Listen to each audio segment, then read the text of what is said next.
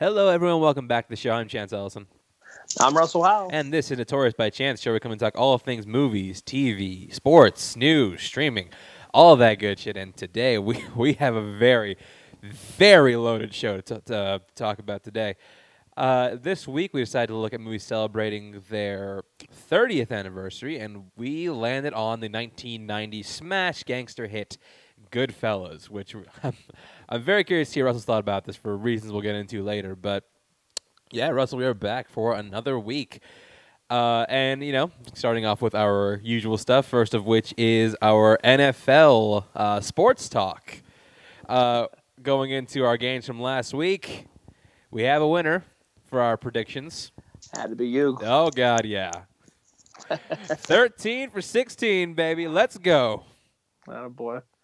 Yeah, I uh, should have went with my gut on the Niners. I just didn't know what was going to happen. And then uh, I wasn't expecting uh, Baltimore to be plagued with injuries, so we kind of dropped the ball on that one. No, they, they, they played, played with the played with disease, not, not injured Yeah. disease. And and then uh, what? The two games that I said don't sleep on the other team, uh, New England and Atlanta. I said don't sleep on them. I think it'll be. I wouldn't be surprised if they won. They actually did win, so And I you- probably could have changed my luck. And you proceeded But- and you proceeded to sleep on them. I did just because I'm like, you know what? I wanted to go with the safe choice. Um, what I what did I get? I, I probably didn't do very well. You did. Uh, let's see. At 16, you missed one. T- you missed one, two, three, four, five. So you missed. Th- you missed two more than I did. I'll take eleven. But yeah, like I said, those were the games that I um I could have made some ground up, but um, uh, wanted to go with San Francisco. Didn't really show me anything going into that game, so I was like, eh. But then the Rams, this, they pull this all the time. So uh, I mean, I'm happy we got the win, but um, yeah, just it's it's just still uh, up in the air. A lot of things up in the air this year. Yeah, I mean, there's also like also on record for being the longest week in NFL history. Yeah. Yeah, over 105 hours, I believe, which is crazy. Yeah, because it started what uh, Thursday. It, start, it started, think. yeah, Thanksgiving, and then thanks to Bal- thanks to Baltimore, the Yeah. week the week kept going. Yeah. Uh, some notable things to talk about. First of all, uh, both Houston and Washington got the exact same score to win on Thanksgiving, and well, Washington only got that because the Cowboys' defense just straight up gave up after after Yeah, I w- the third quarter. Uh, Yeah, I, I was really. Uh, I watched a little bit of that game. Uh, Washington looked pretty good. Uh, Alex Smith had a good game. Um, a little disappointed with um, Detroit's play. I usually, you know, on on Thanksgiving, I, I've you know was on record to say, you know, they usually have annually they have like a pretty pretty decent um, game. They're really they're usually a Thanksgiving lock or damn near will cover the spread. But uh, yeah, they didn't look too uh, too sharp Thursday. Weirdly enough, Adrian Peterson had a good game. had a good game this uh, this last past Thursday. Which is random because they ended up losing by double digits, didn't they? They did. Uh, well, yeah, double digits, 41-25. Oh wait, they lost the same. Oh wait, was the same? You said the same score. No, no, no. So both Washington and, and, Tech, and Texas put up the same amount of points, but Oh, okay, Dallas Dallas's offense didn't do nearly as well as Detroit, and that's a sentence I cannot believe just came out of my mouth. Yeah, I mean, but again, like, Dallas is just. Um, this is just one of those fluke years. I, I, but honestly, though, I don't. I don't think they're worth all the money they're shelling out for these guys. Like, um, you know, Ezekiel Elliott has has been lackluster to say the Ezekiel, least. Ezekiel Um, ain't done shit this year. He's been he's he been hasn't a done anything. big letdown.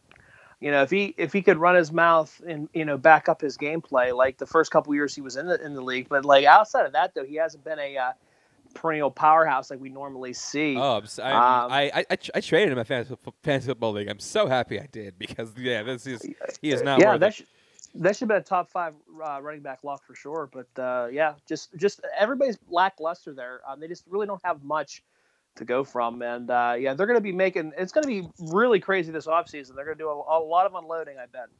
Oh, Dallas. Oh, absolutely. It's gonna be interesting to see what happened to Dak Prescott. 'cause remember, he's he's franchise tagged this year. He might not come back. I just don't think that he's a franchise quarterback. I think he's Really? decent enough. I think he's decent enough. I, I think if you couldn't win with Romo, who I thought overall was a better quarterback, just wow, I mean, just that- from what I've that's a hot, what I've watched. That's a hot take. That's a hot well, take.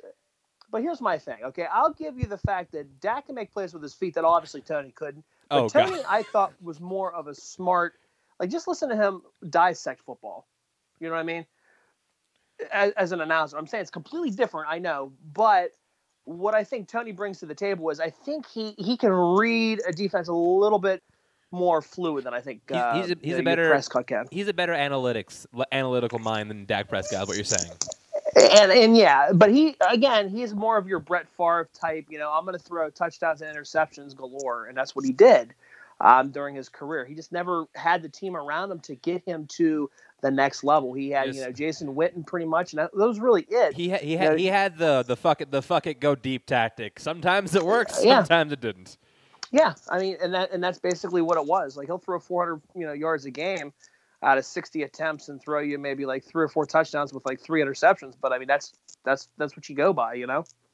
Yeah, I mean, uh, yeah. What else we got? Uh, Chargers continue to blow it. I think is. Hold on, is this week? Oh, it's not this one. Never mind. Forget it. Forget what I'm about to say. I'll, we'll, we'll talk about that next week. Uh, what else? What else happened? Oh, we had Browns playing small ball again. We had two really tight tight games. One is the Browns versus Jacksonville. The other was the Vikings versus the Panthers. The Vikings, mind you, without their best receiver, Adam Thielen Yeah. was not playing. Yeah, but they got the W. They, they, I mean, they, you know, did what they had to do. And again, like I've been harping the last couple of weeks, you know, the Browns just finding ways to win. That's how you sneak into the playoffs, and you know, find yourself in a pretty good seed position right now, especially with the struggling Baltimore. So, uh, Cleveland's going to be an exciting team to watch come down the the back end of the stretch of the season here. Weirdly enough, they have they have the pieces for a great team. They haven't like put it together yet. That's the thing. And when they put it together, like they have what eight wins right now. Yeah. and and they're not even like fully together together you know what i mean and they're they're, they're still odell's out with injury um you know they haven't really put it together yet it's, it's scary to see what this team could do when put together you know what i mean So the interesting thing about like Carolina is the fact that I mean they're beating up. I mean the crazy thing about the Vikings they're beating up like an openly rebuilding team. yeah i mean when you lose your you know your running back obviously and your quarterback to the patriots with cam newton i mean you're openly rebuilding obviously We also had a competitive game of uh, you know cho- of a tank bowl with the Giants and the Bengals playing. Which uh, wasn't a surprise i think we both took the g-men on that one um, I mean, no, no with- without their best weapon, yeah, we're taking the G-men. Oh, absolutely, because um, Cincinnati hasn't shown that they have any form of life and offense. You know what I mean? Uh, besides Burrow, and it just they look really bad. Oof. The craziest, craziest match to me of the week was Carolina, New England. I thought that was, I thought that Carolina- was you Arizona. mean, for sure. uh, Did I say New- Carolina, Arizona, Arizona, England, yeah, Arizona, yeah. New England. I thought it was Arizona for sure. You know what? And like I told you that, and like and I and I said that it was one of those ones where it's like, you know what? You you watch a, a, a Belichick coached Patriots team coming in, you know, November, December. They they're all business, you know, all hands on deck here to make a playoff push here, especially now because they're they're not in the driver's seat like they normally are. They already pretty much have the division clinched by now. You know what I mean? Oh yeah. but they're they're just clawing and you know you know clawing and hanging on to dear life for a, a you know a wild card, uh, which they may get. Who knows? Um, but but you know what I mean. When you see that type of play in you know uh, November, like I said, you know it, it's not a surprise because they they're you know every year they're annually like this. Um, it's a big win for them, and it's definitely a momentum push for sure, especially with a division that's only separated by a couple games. Like you have you know Buffalo, you have Miami clawing, and then you you think about it. If, if New England plays these teams again, they play Buffalo, and I think they play Miami. They win those two games. Watch out! You're looking at a three way, you know, three way cluster for uh, the division. You know, what I mean, it's not it's not over by any means, which is going to make an interesting uh, five weeks five weeks uh, of the season. You know who it is over for? The New York Jets.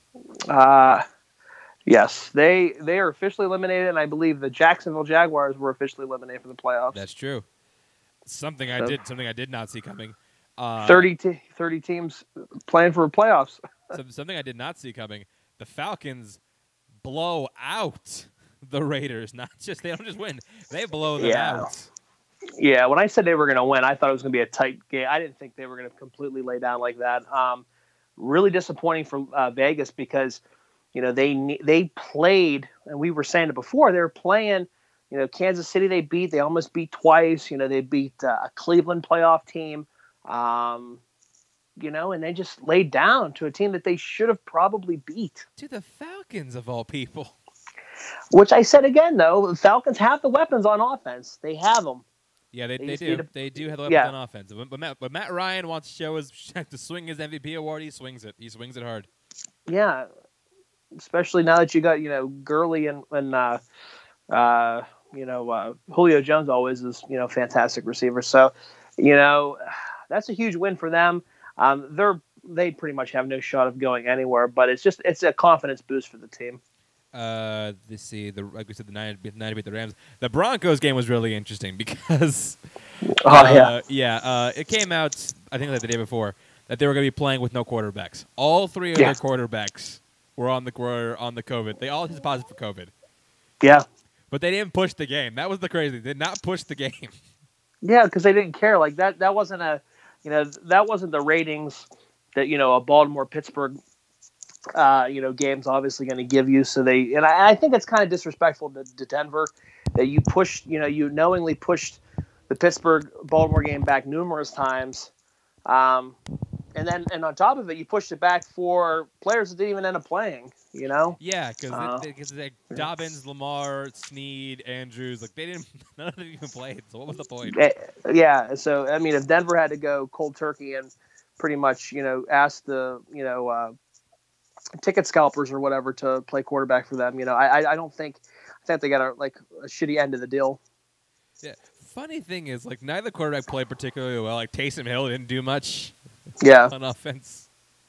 Yeah. I mean, it, it was one of those lackluster games. I mean, you obviously knew because you don't have a quarterback in there, but uh, I think they should have pushed it back a little bit too. I think they could have played it. Uh, they could actually made it a uh, Wednesday night game, have it followed the Steeler game. Probably that would have been smarter. And uh, yeah, Packers and pissed off Aaron Rodgers go past the Bears. Told you that. I knew that was. I knew that was going to happen. Yeah, Seahawks barely beat the Eagles. Like they beat they beat the Eagle, but not by as much as I thought they, they were going to. They didn't cover. I guess apparently at the end of the game, like they got that meaningless touchdown and actually screwed the uh, point spread Oh, up. oh, that's right. Where the Eagles just just screwed over gamblers across the nation. which is really shitty because I totally would have taken. I mean, so would ev- everybody else. I would have taken uh, Seattle with the points. I mean, it's just a no-brainer. Oh yeah. Uh, you know what I mean? I Philadelphia has looked awful. Um, I don't think they're a well together, you know, football team. They're in the, in the in the worst division in football, and they still have a shot at it, which is disgusting. that one of those teams are going to host a playoff game with a losing record. It's amazing. Let me see. Um, yeah. Hold on. What, what what are we looking at for that for that division? That's I think. Wow. Seven losses right now, right? For all of them. A seven, seven, all seven except the Cowboys who have eight. Yeah, so you're going to look at they're they're going to be less than 500. I guarantee. I wouldn't be surprised. You're going to see like a seven and nine team win that division. And that, that yeah, that makes a lot of sense. It's it's it's it's sad. It's super sad. And uh, lastly, of course, Pittsburgh beating uh, the beating the limping Ravens last night. or yesterday, not Uh, last night. Yesterday, we had Wednesday afternoon football for the first time in history. Oh, and then don't forget the uh, Tampa Bay game, which I thought Tampa Bay was going to Oh, Tampa Bay, which was actually like very competitive. Yeah. Um, again, was one of the games I obviously you and I differed. Um, but I thought Tampa Bay was going to throw everything at them, which they did. I thought, you know, uh, you know, Brady played okay enough. I mean, far from a perfect game, but he still kept his team in the game. That's the whole, you know, obviously the whole idea of the game when you take behind center all the time.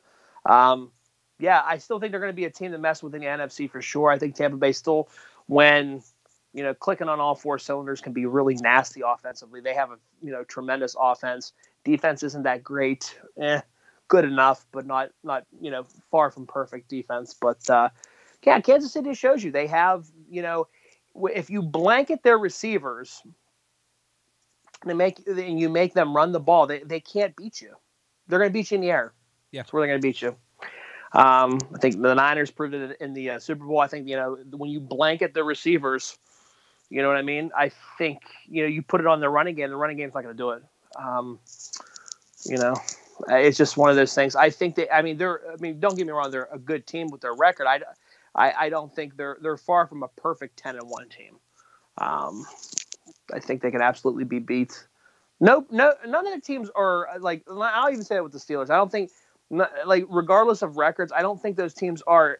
They don't play indicative of the records. You know what I mean? Right. Because I've seen Right. them, You know, you're looking at you know Pittsburgh has limped has looked like shitty in a lot of wins.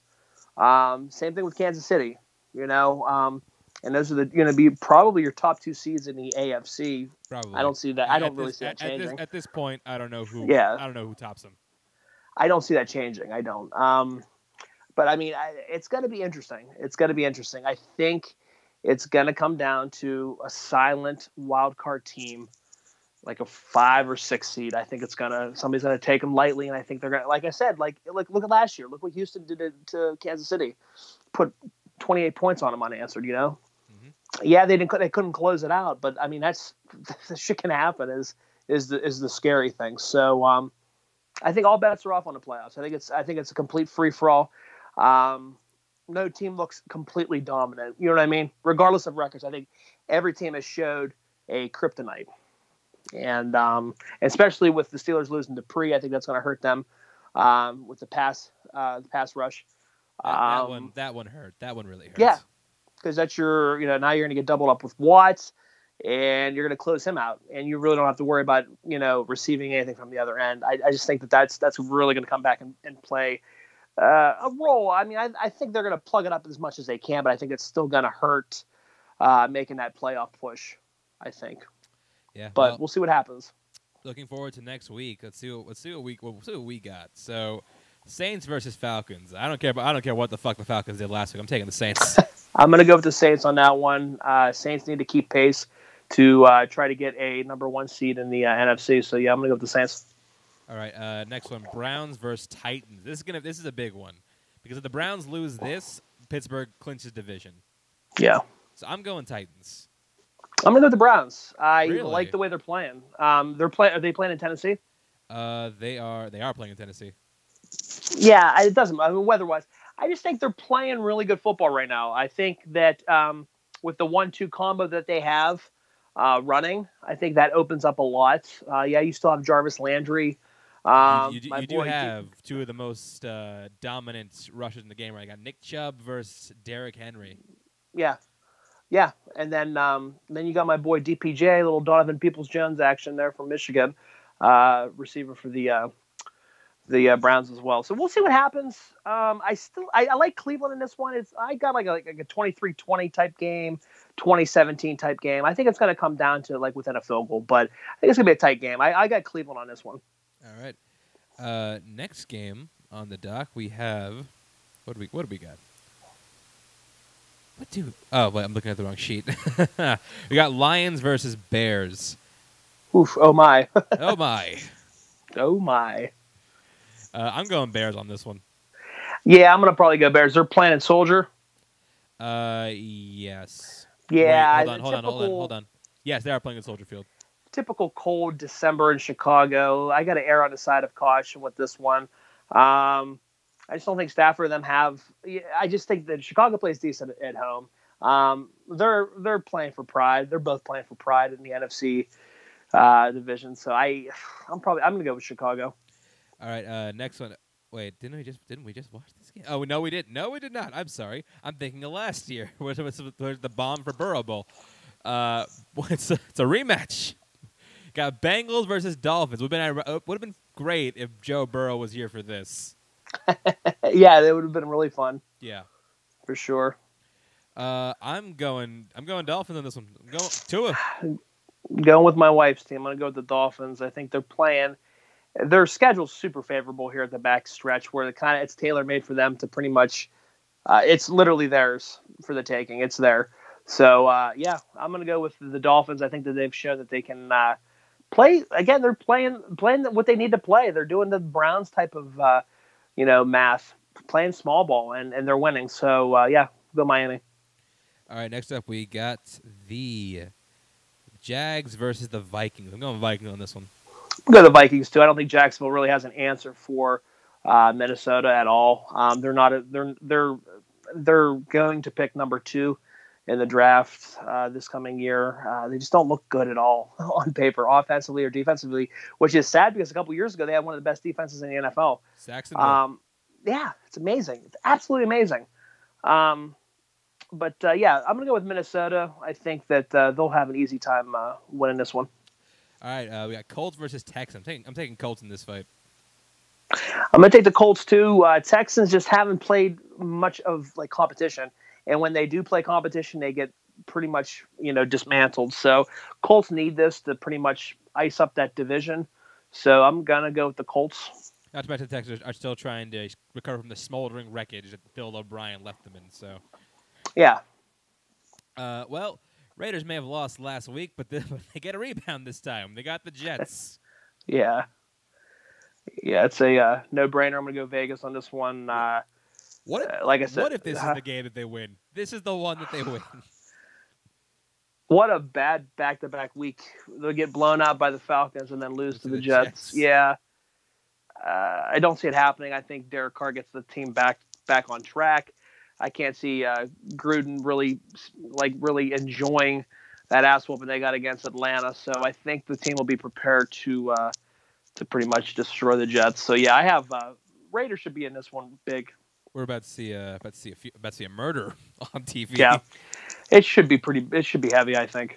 Uh, Seahawks versus Giants. We're going Seahawks. I'm going Seahawks. Seah- Seahawks is a no-brainer. Um, I just think that Seahawks need the game. I'm like, is, is, is Um, this gonna be your gamble? No, it's not gonna be my gamble. I mine's mine's gonna be predictable, but I'm gonna I'm gonna roll it.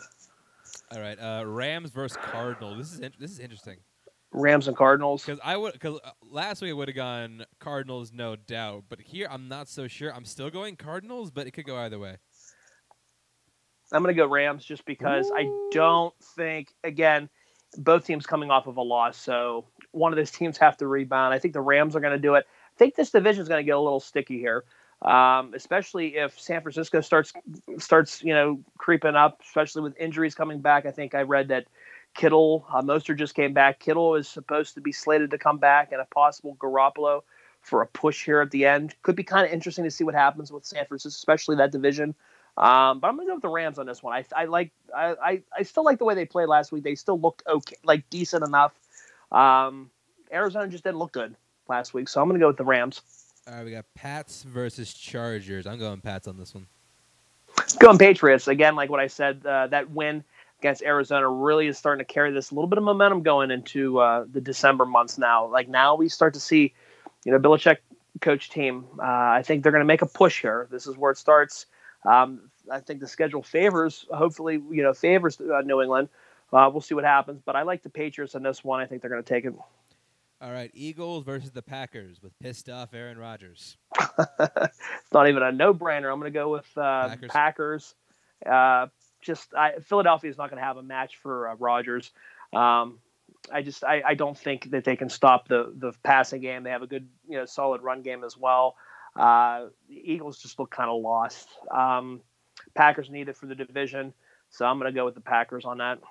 And I don't know how this ended up being our Sunday night game, but here we are. We got Broncos versus Chiefs.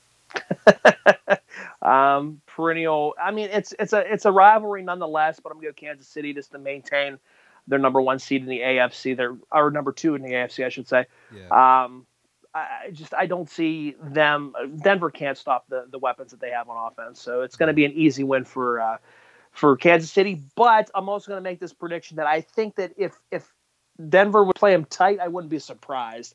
I wouldn't be surprised if Denver keeps it close. They lose by maybe ten.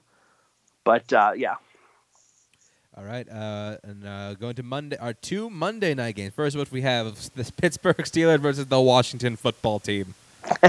Y'all know where I'm going.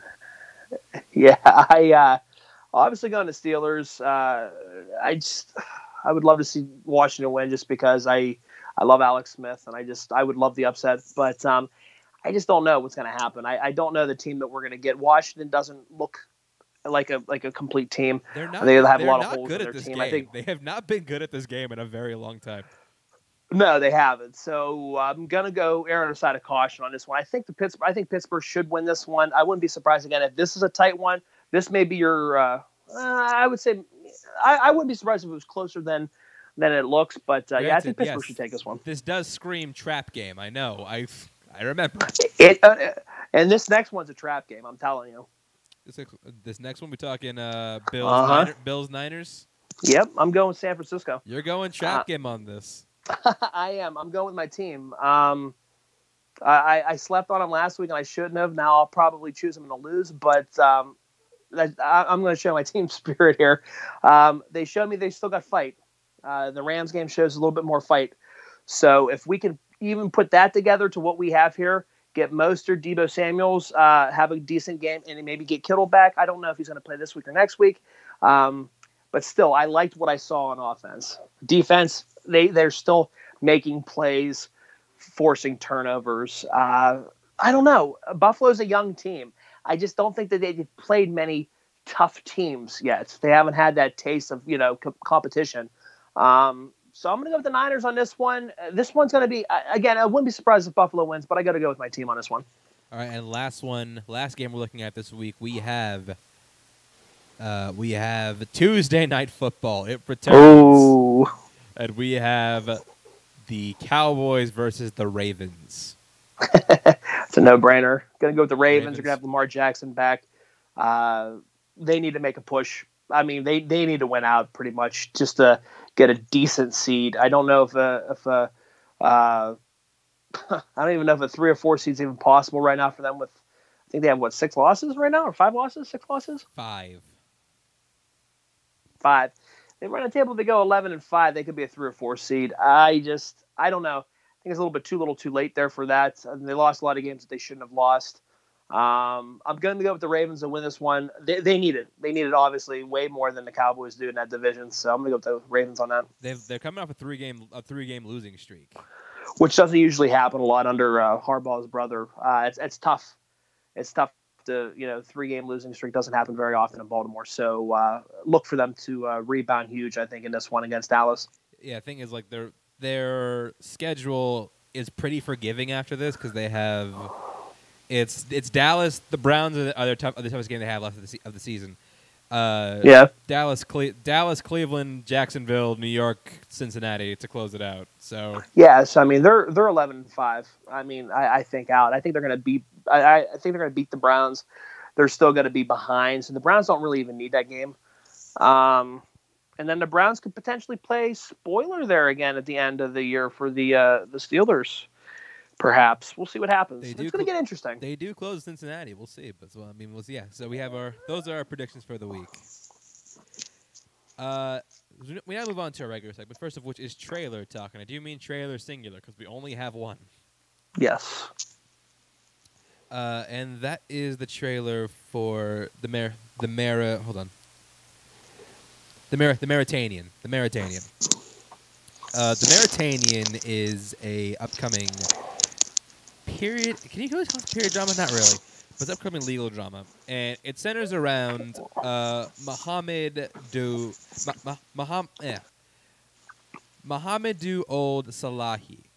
So he was someone who, uh, after 9/11, was detained in Guantanamo Bay for uh-huh. no for no reason. Like it was very high, publicized. He was yeah. there for no reason whatsoever. And this is basically the case. I mean, it's basically the story of the case of trying to get him out. Uh, so it stars uh, Tahar Rahim as uh, stars him as the main character, whose name I'm going to pronounce again. Uh, Muhammad Ould Slahi uh, stars Jodie Foster and Shailene Woodley as his defense attorneys. And as prosecuting attorney, we have Benedict Cumberbatch doing uh, doing another American accent, which this one's oddly comforting. It is. It's actually like a really, really good Texan southern southern Texan accent. Well, that, that, uh, he's really good. Like, I think of like British, like British people, like they are re- like when they do American accents, their best one, their best ones are always going to be southern because the mouth patterns, the mouth patterns and muscles used for British accents are very similar, are most similar to Southern accents, which is why, okay, which well, is why sense. they're very natural. They're very like natural at it. Yeah, uh, and also it's so weird. You watch this trailer and then all of a sudden, like Zachary Levi pops out of nowhere, and he never comes yeah, back. it was really weird. it was really weird, but uh, yeah, Russell, what do you think of the trailer for uh, the the Mauritanian? I mean, I liked it. I mean, it's it's it's one of those good, you know, um, you know, post 9/11 uh, films um, that we get here and there. It looks good. You know, got a good solid cast. You know, Woodley, Foster, um, Cumberbatch. I mean, it sh- it looks good. Um, I don't know the whole entire story of it, and I'm kind of curious about it. So I do know that he was in prison for six years without even like any charges being formally drawn up against him. Oh Um, no, he he was he was in prison for way longer Well, they said six years at the time of the thing that he at was at. the time of the thing, but like yeah, the, the thing is like this didn't get resolved. This the case of this guy didn't get resolved. Like it, it didn't get resolved very long ago. Oh, okay. Well, I, I'm curious enough about it though, just because I want to. I just want to see. I just kind of want to see the resolution of it. You know what I mean? I want to see it unfold. yeah, yeah. yeah. No, me too. I think this looks like a really solid drama. I can't wait to watch. I, I definitely want to watch, especially because like a lot of actors I really, I really do enjoy in this thing. Mostly Cumberbatch, Woodley, and Jodie Foster. I like enough, but yeah, uh, that's going to be interesting to see. Uh, directed by Kevin Macdonald, who's usually a pretty solid filmmaker, especially when it comes to like narrative stuff. Usually in documentaries, but when it comes to narrative, he's really solid. Like he directed Lacking Scotland, State of Play, uh, Black Sea, which is really good. So yeah, I think that all signs point to this being a really, really good movie. Uh, set for a uh, February twenty, sorry, February nineteenth, twenty twenty one release. Be on the lookout for that uh, wherever it drops, which will maybe be theater, maybe not, and we'll get to that later. um, next thing we're talking about is uh, actually that's it for trailer talk. We now move on to straight on to notorious news, and uh, we're always going to start off with our sad tidings. We lost a literal giant in the world of pop culture, the world of Star Wars. Uh, we have lost Mr. David Prowse, who you may not recognize the name off the top, but if you're a Star Wars fan like I am, you will know that he is the person who physically portrayed Darth Vader in the original trilogy. It was actually him in the suit before they dubbed over his voice with James Earl Jones. And the reason they got James Earl Jones is, well, just go, just just go watch the end of the performance if you need a reason for why they needed James Earl Jones. Look, I will say, I do understand why the decision to dub him with James Earl Jones, but uh, I do respect David Prowse because he's someone who he was there. For, he was there for all of it because he had to. He had the job of like physically acting everything, Yeah. and like he bring he brings like he brought a great physicality to the role of Darth Vader. I think that's. I I think what he did for that role is incredible. Not to mention he was in a bunch of other stuff, like he was in Clockwork Orange. He's really good in that movie. Uh, so many other roles. He had such a long, long, illustrious career. Even though he's always gonna be known as the guy, the body of Darth Vader, which is still, Yeah. which is still like nothing to sneeze. I mean, you're the body of the greatest villain of all time. Like that's, yeah, a plus.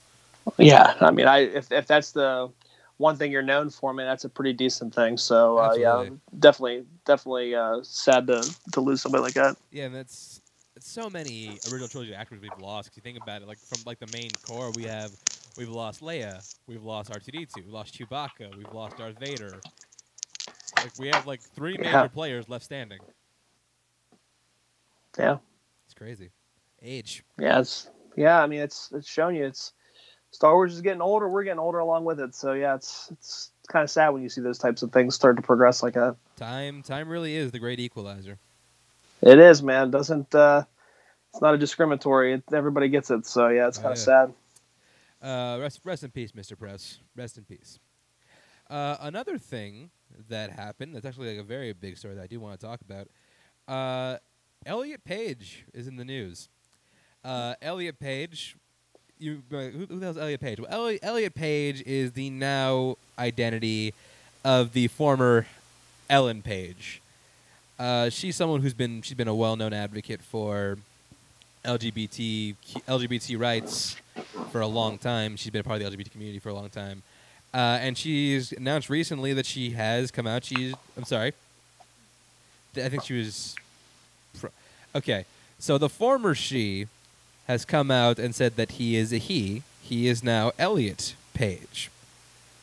Uh, so yeah, uh, that is good. That that's what that's what he is professionally known as now. And I mean, good good for good for him, man. Good for him. I, li- I like when people like this are are comfortable enough to com- you know to be in their own skin and be who they want to be.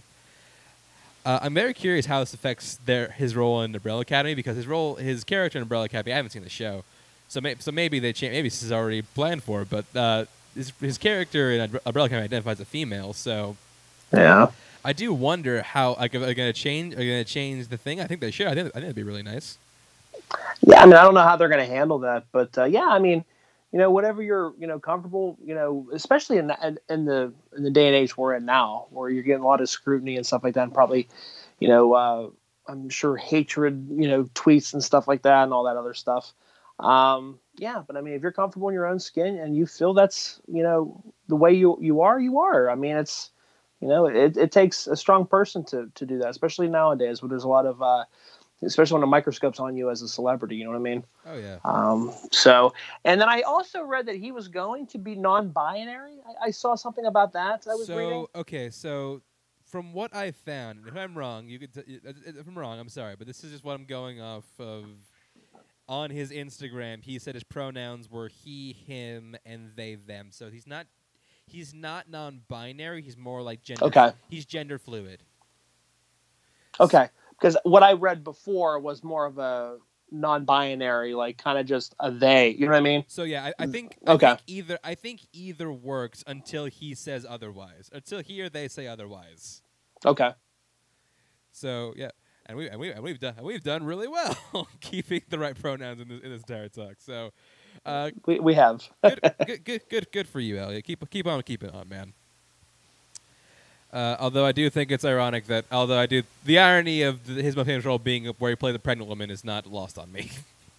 or hard candy. I mean, come on. or Hard Candy, that too. Absolutely, if you haven't seen it, he's he is excellent Hard Candy. for sure. Uh, next piece we need to talk about. This is like this is one that like I actually before we do, before we get to like the real I want to talk about this uh, because something Disney did recently, which I I want to shout them out for because I think it's I think it's awesome. Uh, what they did was, if you go to Disney Plus and put on Black Panther, they actually altered the logo. Oh, did they? They did. So yeah, if you go and watch it now, uh, the opening logo where it's like the Marvel Studios, it's a, it's like it's dedicated and re-edited to feature Chadwick Boseman. Huh. Cool. Yes, I think I think I think that's really cool. I think that shows just how big an impact. I think that I wish they could like retroactively like do that for all the Blu-rays. Which would be nice. Yeah. Yeah, I mean, I'm sure like anything that they sell now, like like anything that goes back into circulation now, will have the new intro. Yeah. But I just wish because I have I have Black Panther on Blu-ray. I, w- I wish Yeah, like it was like that on my Blu-ray Yeah. because it is like it is a really it is a really nice gesture, and it shows into the impact that not just the Chadwick and this movie had. There's so many people connected with chat with th- with the character, th- and they see when they think Black Panther, they, they think Chadwick. So, and hearing his passing, it's and we all we always said this is going to be bi- a big role to fill, and they recognize that they recognize a big role part of this was him and how good he was. So, yeah, uh, Yeah. if you haven't seen it, uh, go check it out. It's a really, really well done tribute, uh, and yeah, good, good, good job, Disney. Uh, next piece of news we are talking about is let's see what what what what do we have? Uh, oh, here's actually a really interesting one. So, Armie Hammer has just signed on to a new Paramount Plus series about the making of The Godfather. Now, if you recall, not too long ago, I think at the end of last month, no, I'm sorry, no, at the end of September, we talked about how there was going to be a making of The Godfather movie starring uh, starring Jake Gyllenhaal and Oscar Isaac. Yeah. Now, when I saw Armie Hammer was playing the producer of The Godfather, I'm like, oh, okay, so he's going to be in that movie? No, turns out these are two entirely separate projects. Oh wow. Yeah. Uh, so, yeah, we're getting the movie done by Barry Levinson, and we're getting this show for Paramount Plus. And between The Godfather, The God- The Godfather Part 3 Coda, we're getting a lot of Godfather re- in the next couple years. I'm good with it. I'm good with it, but Russ, I, want, I do want to ask, what what are you more interested in? You're more interested in the series, The Making of the Godfather, or the movie, The Making of the Godfather? Probably the movie because I think it's a quicker watch. Um, it's not as elongated, I, I should say, as like a TV series or a, a show series in general. You know what I mean? Um, and with Levinson, obviously with Jake Gyllenhaal in the and the the cast surrounding that, I'm more curious about. You know what I mean? So I would probably lean more towards the movie than I would the TV, the uh, like whatever the series or whatever. Right. I would probably do the movie. And also, who the hell has Paramount Plus? Uh, th- and that too. Um, and, and, you know, I yeah, that's a huge reason why. But um, yeah, I just think the movie. I think the names attached to the movie really draw me more. Um, don't get me wrong. If I have a sh- shot to end up picking it up on Blu-ray when when it you know releases and puts on you know when it when they put the series on Blu-ray, I'll buy it and watch it. But um, till then, I'll, like I said, I'll probably just go with the movie. Fair enough. Fair enough. Uh, next piece we're talking about is there is a new Van Helsing movie in the works from, but this one comes at the cur- at the hands of Overlord director Julius Avery, who's been online for a lot of things. Like he he was, he was attached to a Flash Gordon reboot that didn't happen, or uh, that isn't happening yet. Could still happen. We don't know. Uh, and this, among among I'm sure other things, but uh, yeah, Russell, are you from uh, Van Helsing? Oh, apparently his movie coming out next year. Good for him. Um, uh, Russell Van Helsing. I mean, the only experience we have this character, as far as like a feature-length movie, just like him like being a badass hunting monsters, uh, Yeah. is a movie is the Hugh Jack movie from 2004, which is quite bad. It is quite It- bad. It's not good. Yeah. It is very not good. Yes. Very not good. Uh, so I mean, look, the bar is very low. Yeah. Do you think that Julius Avery is a good fit for this for a movie like this? Yeah, I mean it's a dark undertaking, so so is Overlord. So it's kind of one of those movies where I could see him taking that. Um, I really enjoyed Overlord, the whole you know concept of it, to war slash like zombie esque type film, which I really enjoyed. Um, uh, underrated hit too of the year. Oh yeah, um, Over- Overlord. Overlord kicks fucking ass. If you, have, if you Yeah. haven't seen that movie, go check it out. It's re- it's really Def- good. yeah, definitely worth the watch. Um, but yeah, overall, uh, yeah, I definitely think he he could actually handle that material. Um, Van Helsing's a darker character, so um, I would put more faith into him. Um, and it can't be any worse than the uh, 2004 you know, Hugh Jackman bomb. I mean, Uh, it did decent money wise, but it just it was so awful. yeah, so bad, so so goddamn bad. Uh, Yeah, really bad. yeah. So Julius, I, I, I, I believe in you, buddy. I believe in you. Uh, next piece you're talking about is uh, Peter Dinklage is set to star in a reboot of the Toxic Avenger. Uh, Russell, did you ever see the original Toxic Avenger? I have not. Okay, the Toxic Avenger was a series of movies that came out during the 80s. It's about this guy who gets bullied, who who gets bullied, and one day these bullies throw him into like a vat of like toxic waste, Oh boy. uh, and he comes out and he becomes like New Jersey's superhero. And he he picks a fight with absolutely everybody. Like we're talking bullies, corrupt politicians. In one of the sequels, he fights the actual devil. It's re- it gets really weird. Uh, these things are. The, Toxic Avenger was movie. Didn't do particularly well when it came out, but it, it gained a massive, massive cult following. Had had three sequels, had a TV show, had a musical, had a video game. Like so many things have come out, and uh, in case you hadn't figured out, Lloyd Kaufman was behind this, which makes total sense. Yeah. Uh, but yeah, Peter Dinklage is going to be starring in this reboot. So I will say, like, they've been trying to do a reboot of this for quite some time. Uh, Macon, Macon Blair is going to be. Wow, Macon Blair is going to be directing this. Uh, the guy who directed I Don't Feel at Home in This World Anymore, that Netflix movie. Did you ever watch that? I am not. It's really good, and he's actually re- he's also known as an actor. He's a really, really good actor. Uh, but yeah, uh, Peter Dinklage at the Star Wars. I do think this is a, this kind of speaks to the talent of Peter Dinklage as an actor, because like I, I I love that he's getting placed in roles that don't necessarily need it to be a little person. Yeah, No, like yeah, he, like he, I agree. I, I mean, I agree. He's a good actor. He's being recognized for his talent, not his size. I think that's fantastic. Oh yeah, for sure. I mean, he, anything that he's done, he's shown that he's a really good actor, despite size. So I mean, uh, yeah, it's, uh, I mean, it's a good, definitely a good pickup. But to hear this, I mean, would uh, would you be interested in checking out the new Toxic Avenger movie? And would you? What does hearing about this make you interested to check out the original? Yeah, I mean, I want to see what they're go, you know, what they're going to go off of. So yeah, I'd absolutely want to do that to compare what I watch with Dinklage, obviously. So yeah, I would probably go back and check some of that stuff out. Oh yeah, definitely. If you haven't seen Toxic Avenger, please go, please go watch at least the first. The first one's really fun.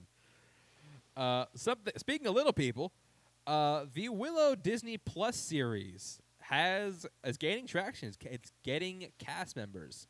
Uh, we have some people from uh, we have Cailee Spaeny who is in uh, Pacific Rim Uprising, Bad Times at the El Royale. She was in the new The Craft movie. Uh, the girl who played Enfys Nest from uh, Solo, which is ironic because it's another Ron Howard property. Uh, so yeah, Willow is definitely ramping up. So remind me, y- you haven't seen the original Willow, have you? I have. It's been so long though. Ooh. Yeah, it's been a while. Oh, so, oh, so you have seen my bad. I thought you had. I have seen it. Yeah, I've seen it, but it was. I mean, like I said, this is. I I, I wouldn't remember any of it to save my life. Yeah. So, uh, yeah. Uh, I mean, do you think that the appetite is still there for Willow? Well, And are you excited for a? First of all, you're gonna go revisit the original movie. I mean, I, I would just because of the fact, kind of like the nostalgic factor that they had with Dark Crystal, which I still have not yet to see, but I still adored the movie when I was younger. Um, that type of nostalgia, you know what I mean? So obviously, you're gonna get the people my age, I think, more gravitating towards that just because they kind of grew up with it. Yeah, yeah. Um, so I, I could see that, but on top of it, you can also see a new generation viewing this for the first time and then wanting to go back to watch the movie. So I think it's I think it can be done both sides. I, I think I think that's uh, beneficial. Just kind of how they do with the screen movies and other things like that. They kind of put it back in the you know pop lexicon to try to get people to talk about it and go back and watch the other ones and then kind of start a new generation moving forward. So I think it's smart. I, I think a lot of people would would do that. I would imagine because Willow is a beloved property. oh yeah. so yeah, I, I mean, it would make sense. Yeah, yeah, definitely, definitely looking forward to see what they do, what they do with Willow. Because I, I, I, 'cause like you, I do, I do like the original movie. I think, I think it's, I think it's kind of really dark and pretty fun. So, definitely looking forward to see what they do with that. Uh, next piece you're talking about the Hawkeye series. Not only has it started filming, but it actually started uh, accruing more cast members. So, like I said, Jeremy Renner, Hailee Steinfeld, who was rumored to be Kate Bishop, is now confirmed. She is going to be Kate Bishop in the show. She was seen filming with Renner. Uh, other people who were jo- who joined the cast: Vera Farmiga, who will be playing uh, Kate Bishop's mother. Florence Pugh will be in it, reprising her same role from Black Widow. So I guess we know she doesn't die. Spoilers. Uh, Tony Dalton, dude, the fuck, whatever the hell that is. Oh, he was. Oh shit, he's on, he's on Better Call Saul. That's that's why I recognize the name. Uh, uh, Fra Fee, yes, that's the thing I just said. Uh, among others, but Zach McCla- Oh, fuck, where's this guy from? Oh shit, you saw Doctor Sleep, right? Yeah. Remember that dude who was about to like drop like a folk album with the, with the hat and the beard? Yeah, with a, with a top hat. Yeah, yeah, yeah. No, no, no, not the top. No, no, no. no what's her, what's her face? No? Rebecca Ferguson had the top hat. He had the, like that big like big fedora. You know, the guy with the long hair and the beard. Yeah, yeah, yeah, yeah. Yeah, Okay, yeah. He's gonna he's gonna be in it. Okay. Good for him. Yeah. yeah, but like uh, this is this is going. So uh, there was a, there was a little speculation that this wasn't gonna happen, but now I guess that's not true because it totally is. So yeah, Hawkeye. Are you excited for the Hawkeye show? Yeah, I mean, uh, it's always good to get a little bit more of a character that, you know, we've grown accustomed to and started to follow and, and like. So, yeah, I mean, especially with a good, ta- uh, you know, talent around it, too. Yeah, I, I, I'm curious about it. I really like the I really like the casting of Vera Farmiga. I think she's a really good actress. I like her a lot. Uh, yeah, very underrated. very underrated. I'm excited to see what she what she does in this in this show. So, yeah, definitely looking forward to that. Whenever it drops, it's speculated for a late 2021, early 2022. Uh, we'll see when that happens. And last piece of news. This is the big. This is the big one. This is the big thing Yeah. that everyone is talking about today. So, WB, Brace yourself. hold on to your butts. Uh, WB has just announced their new plans for releasing schedule for releasing movies next year, and their Yeah. plans could destroy movie theaters forever. Not o- not it's not on them, but it's, this is what could what happen because they have announced that their entire slate of 2021 will debut both in theaters and on HBO Max the same day. Yeah. So here's what that entails. Here's movies that will be that will for the next 12 months will release on Max and in theaters on the same day. Uh, we got Matrix 4, Dune, In the Heights, Many Saints of Newark, The Sopranos prequel. The Suicide Squad is looking to debut on Disney on HBO Max. Uh, the Denzel thriller Little Things, the the biographical drama Judas and the Black Messiah, Tom and Jerry, Godzilla vs Kong, Mortal Kombat, Taylor Sheridan's new movie Those Who Wish Me Dead, The Conjuring, The Devil Made Me Do It, Space Jam: A New Legacy, Reminisce, this, this new Hugh Jackman movie, the new James Wan film, Malignant, and the Will Smith sports drama, King Richard. All of these are currently set to debut on Plus and in theaters on the same day. Yeah. Uh, so, I mean, Russell, this is this is a huge, huge blow to theaters. It is, but are they charging more for the movies? Or are they just going to keep it No, at flat like what you pay not. a month? They're flat. Huh. Do they up their standard on their on their uh, monthly then because of it? Probably. They haven't said. I mean, they have not explicitly said, but probably.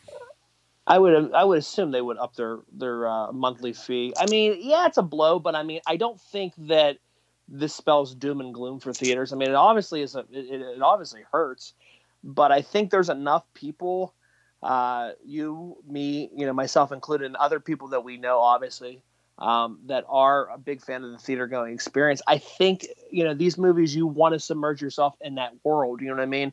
Especially like a Dune or a Matrix or you know even a Space Jam. You want to submerge yourself in that atmosphere. You know what I mean? And I don't think you could do that behind a screen at home. Um, you know, I think the theater is the place to do it. You're you're in a dark room, uh, you know, with surround sound, big screen. It's just nothing beats that. I, I don't I don't know. You can't replicate that. Um, and it just depends on what happens with the coronavirus vaccine. I think that's going to play hand in hand too. If we get a you know vaccination, hopefully that you know at the beginning of the year here or, soon thereafter, um, with a high success rate with low uh, you know side effects, it could change. I don't know, but it's definitely a blow for the theater. I don't think this spells complete goodbye. Um, it definitely hurts, but I think that if we can get these things back on track with COVID and everything else, I think we have a shot to keep keep the uh, the life of theaters going. You know. Now, I do want to look at some movies that are coming out that, that are slated for to receive this kind of treatment. I do want to Okay. know if okay, say COVID, say COVID's still going, with theaters still open, you can go see. it. Okay. Are you risking your life? Are you going to risk your life to watch this in theaters? But here's my thing. Even if okay, I get it where you're saying you're risking your life, you know, in, in theaters and stuff like that. But if not a lot of people are in that theater, are you really risking? Like, if you literally are one of like maybe three or four people in the theater, are you risking your life? I see more people I- on a I daily use- basis at the airport, so you know, That's true. So I'm so more likely. It ain't no thing. so to, I'm more no likely to you. It ain't no thing. It ain't no thing to you. I mean, that's just me, okay? And. I get it. I'm not, you know, and I'm not trying to talk shit on the people that, you know, have their, you know, beliefs. I have my beliefs too, and I completely see on the other spectrum of it too. So I'm not sitting there, you know, trying to naysay who's right or who's wrong. But what I'm saying is, I see more than that on a daily basis at, at work. So to me, it's like, eh, I mean, is it worth the si- sitting in a movie theater with like 10, 15 other people that were spaced out? I mean, it doesn't bother me. I mean, I've, You know what I mean? I've, I've, I've risked a lot for, mov- for movies, so why not? but but to me if, if it becomes to a point where i think it's going to be here in the next couple months where it's going to get really bad and start to spike then yeah it might be one of those things where like shit you know it just depends on again it just depends on on the um on the success of everything on the on the on the vaccination on like whether or not you know these numbers go down drastically after the vaccination. Are we going to get that surge coming up here december january of all this you know all the spikes that we were supposed to be getting here in the the wintertime with the flu seasons and stuff like that? So i don't know it just depends. But to me would i go to the movies to see it yeah i mean the Well, theaters hold on, hold on. the I- theater I, didn't, I didn't Huh? say the movie. I'm going to go over the movie. We're going to tell you. We're going to you. You're going to go to theaters to watch. You're going to go. Or you're going to watch it on Max. All right. All right. ready? Mortal Kombat.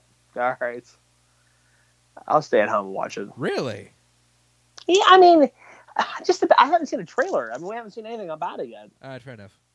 okay Okay, I, I, guess, I guess out of pure ignorance, we can't. St- I mean, you give me a trailer. I want to know what the hell I'm seeing. I mean, I like Mortal Kombat. Don't get me wrong, but it's like, eh. okay.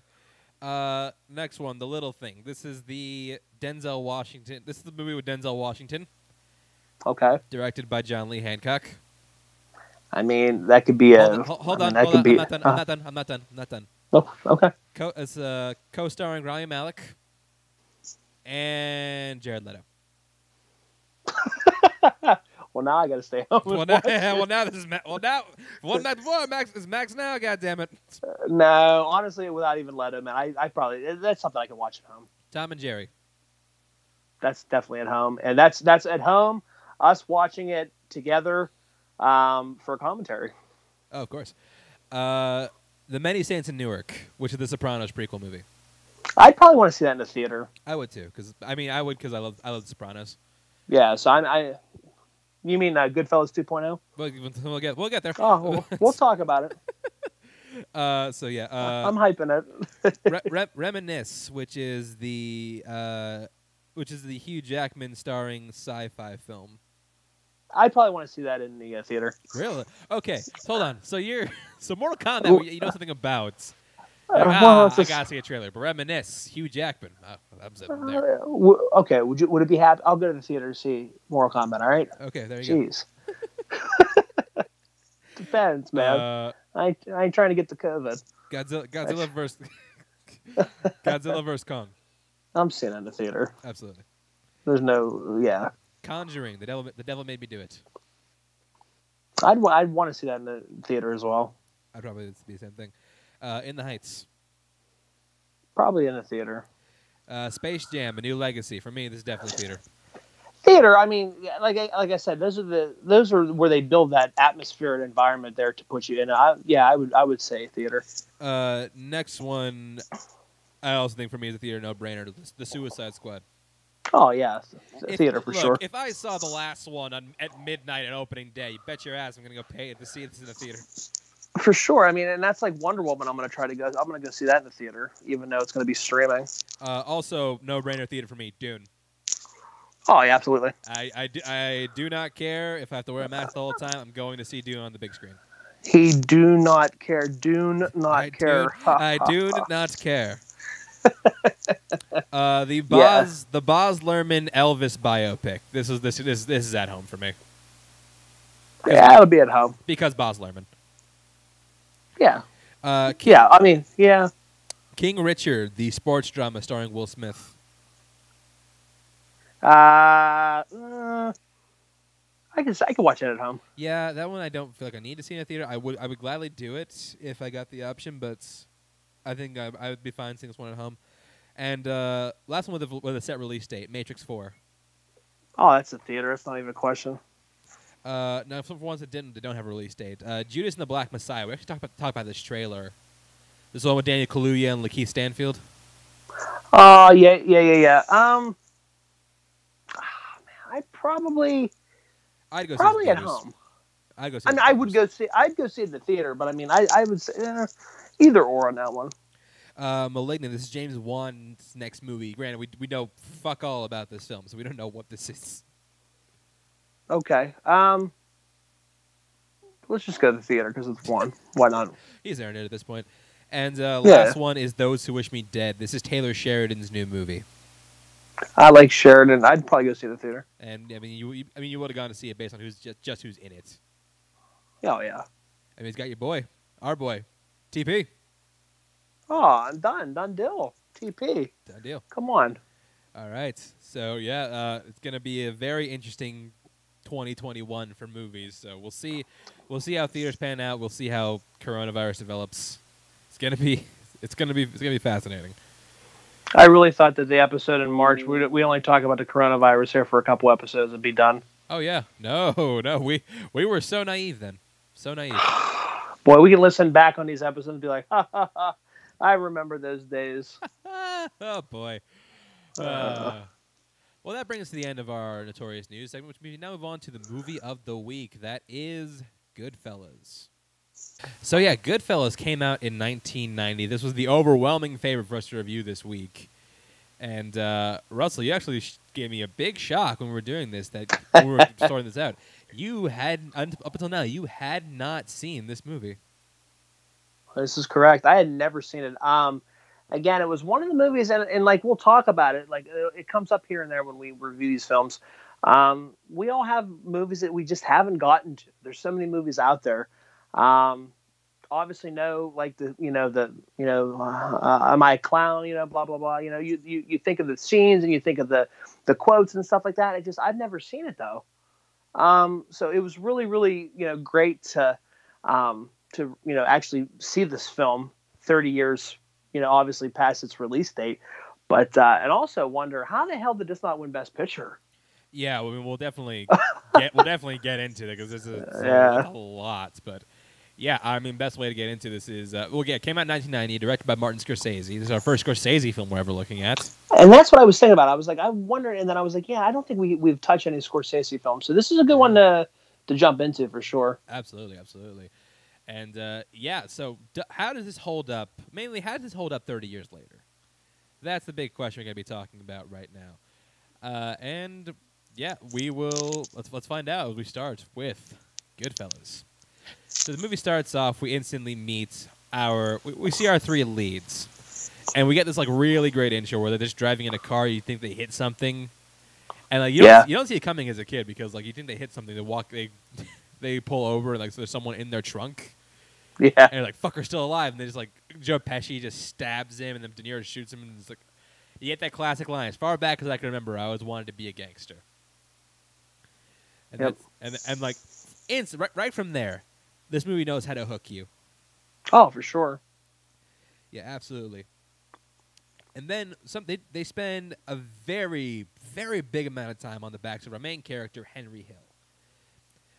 Something I think this movie does really well is he Scorsese really does a good job of illustrating how exactly mob culture works to the point where like, I think anybody can watch this movie and understand it.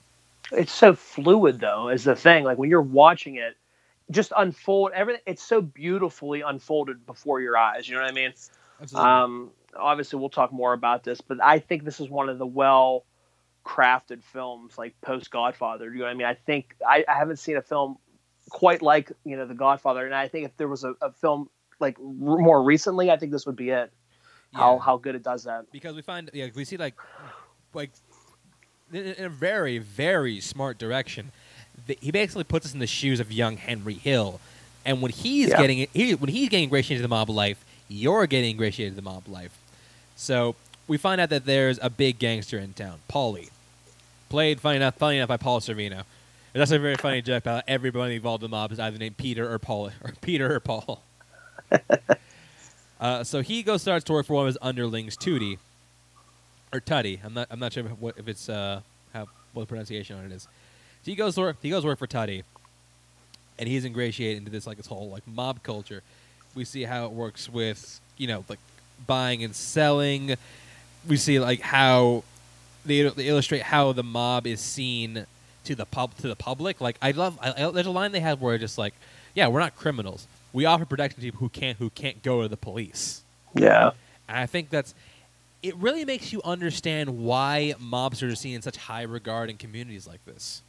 but it makes you envious of the lifestyle. Like when you're watching Oh. it, you totally are like um, you're just immersed into it. You're just amazed by these guys are like rock stars. They're Oh, living. They're they're literally like rock human rock stars. Mob life Yeah. looks they Yeah. make mob life look sexy.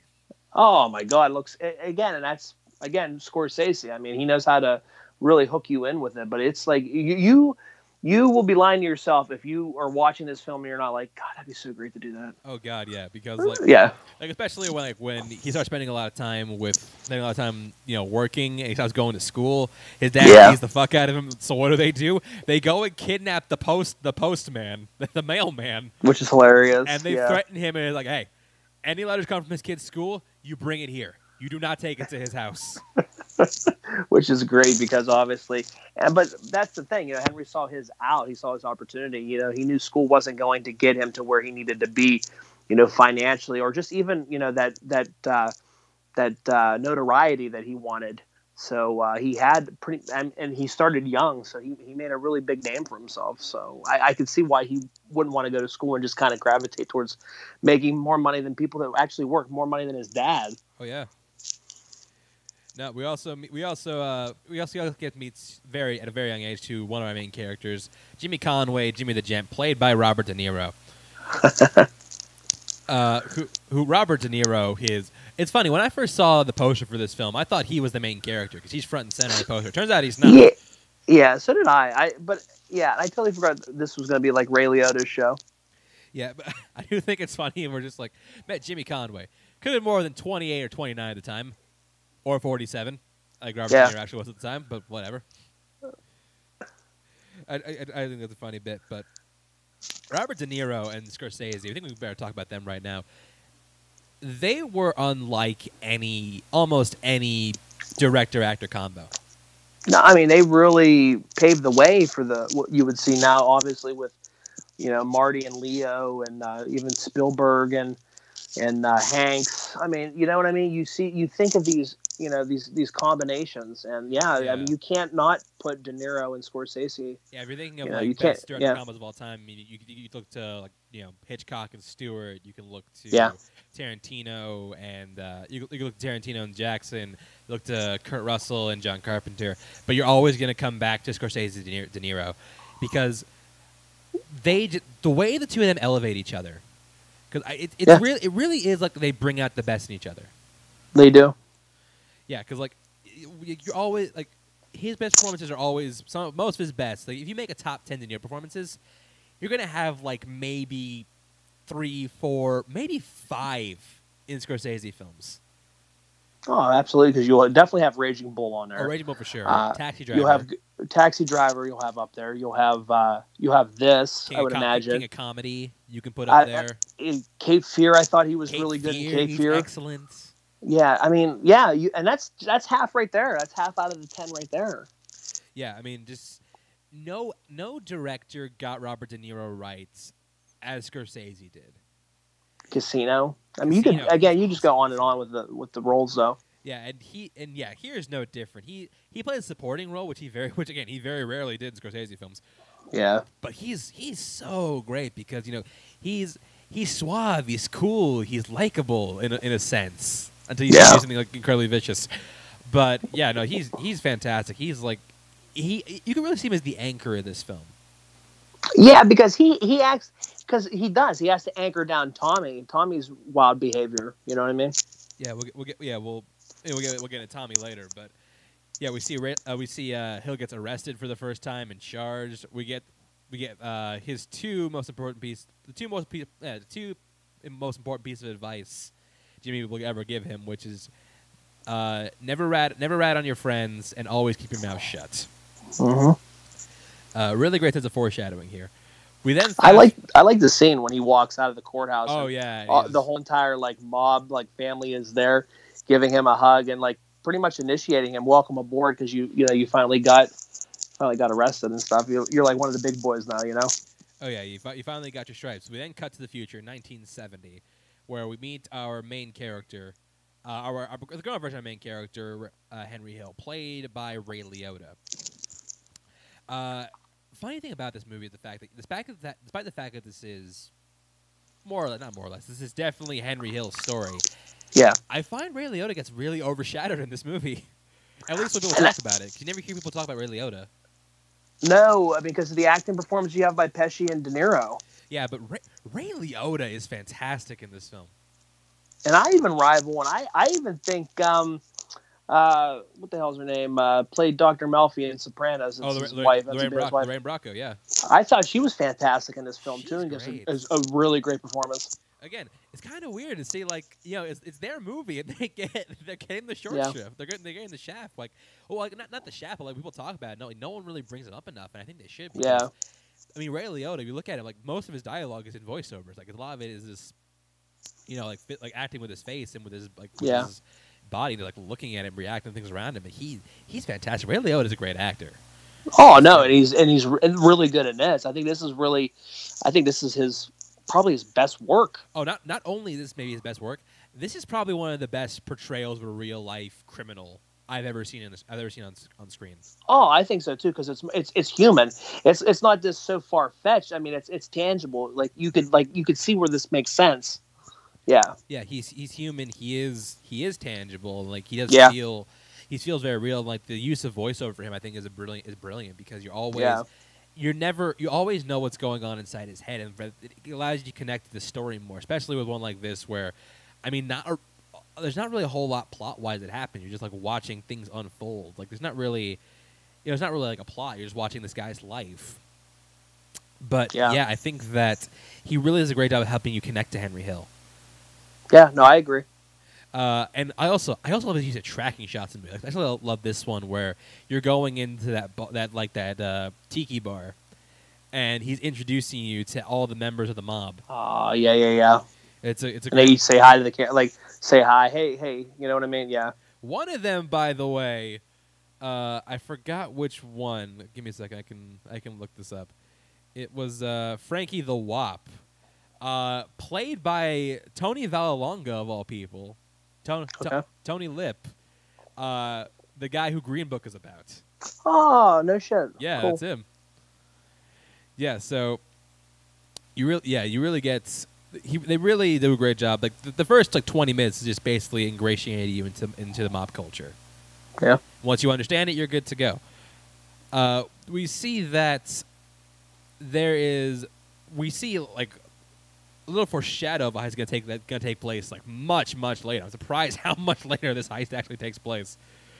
Uh, but done by the guy who I swear this is the dude who like the most annoying sound in the world guy from Dumb and Dumber, right? Yeah, yeah, yeah. Uh, yeah, you're talking about um, uh, the guy. Yeah, ends up uh, passing out or get killed over from the pills that he takes at the diner or whatever. Yeah, Yeah, that's yeah. him. Yeah, I thought I thought so. Again, haven't finished that movie, but I saw that scene. So- uh, yeah, we then get to a scene where just like them hanging out, and the dialogue here is so good. It, this is the how like funny how scene, and Yeah, I don't. I, I was. I didn't watch the 1991 Oscar telecast, but I imagine when they played Joe Pesci's Oscar, uh, that's probably what they played. Oscar clip. This is probably the clip they played. Yeah, because it totally encapsulates everything with character is. Joe Pesci in this movie, like as much as we'll praise, uh, as much as we'll praise uh, Ray Liotta and Robert De Niro, Joe Pesci steal this entire movie. For me, I think of the look at the '90s he had with Home Alone, My Cousin Vinny, this. wasn't my cousin Vinny ninety one. Yeah, I mean, but look at all the movies that he had within the, decade, same like couple the years. Yes, no, I, I agree. Yes, Huge. huge. But it's so Yeah. weird to have this and Home Alone in the same year. That's the other thing. I'm like, oh my god, like that's crazy. that's a that's Yeah. like a crazy. That's like a massive, massive leap. But Oh, for sure. Joe Pesci in this film is incredible. Oh, he is. You can see why he won an Oscar for this. Absolutely, and I think what works about him is he play he plays Tommy DeVito. Uh, what works about his character is the fact that he's very he he has a Napoleon to a point, and Yeah. in, in that he's very prone to snapping on you. Yeah. And it's, it's, it's exemplified here. It doesn't matter how well he knows you, how cool he seems with you. He can snap on you on a dime. So, like right here, it's, it's, demonstrated, it's demonstrated perfectly in this scene because he's talking, Yeah. he's telling a story to Henry, and it's like, ah, you're, like, you're, a, it's, this is like being like Pat's like, hey, you're a funny guy. Just like, what do you mean I'm funny? Funny how I, am- I amuse you. Keep in mind, we've already seen what he was capable of earlier in this film. Yeah. So you're scene. like, oh my god, he's getting pissed. But that just that shows you the, you know, how Pesci can take it from zero to ten. You know what I mean? Yeah, like um, you don't know yeah. if like you don't know if like he's, is he gonna snap? Is is he not? Like you don't know. yeah.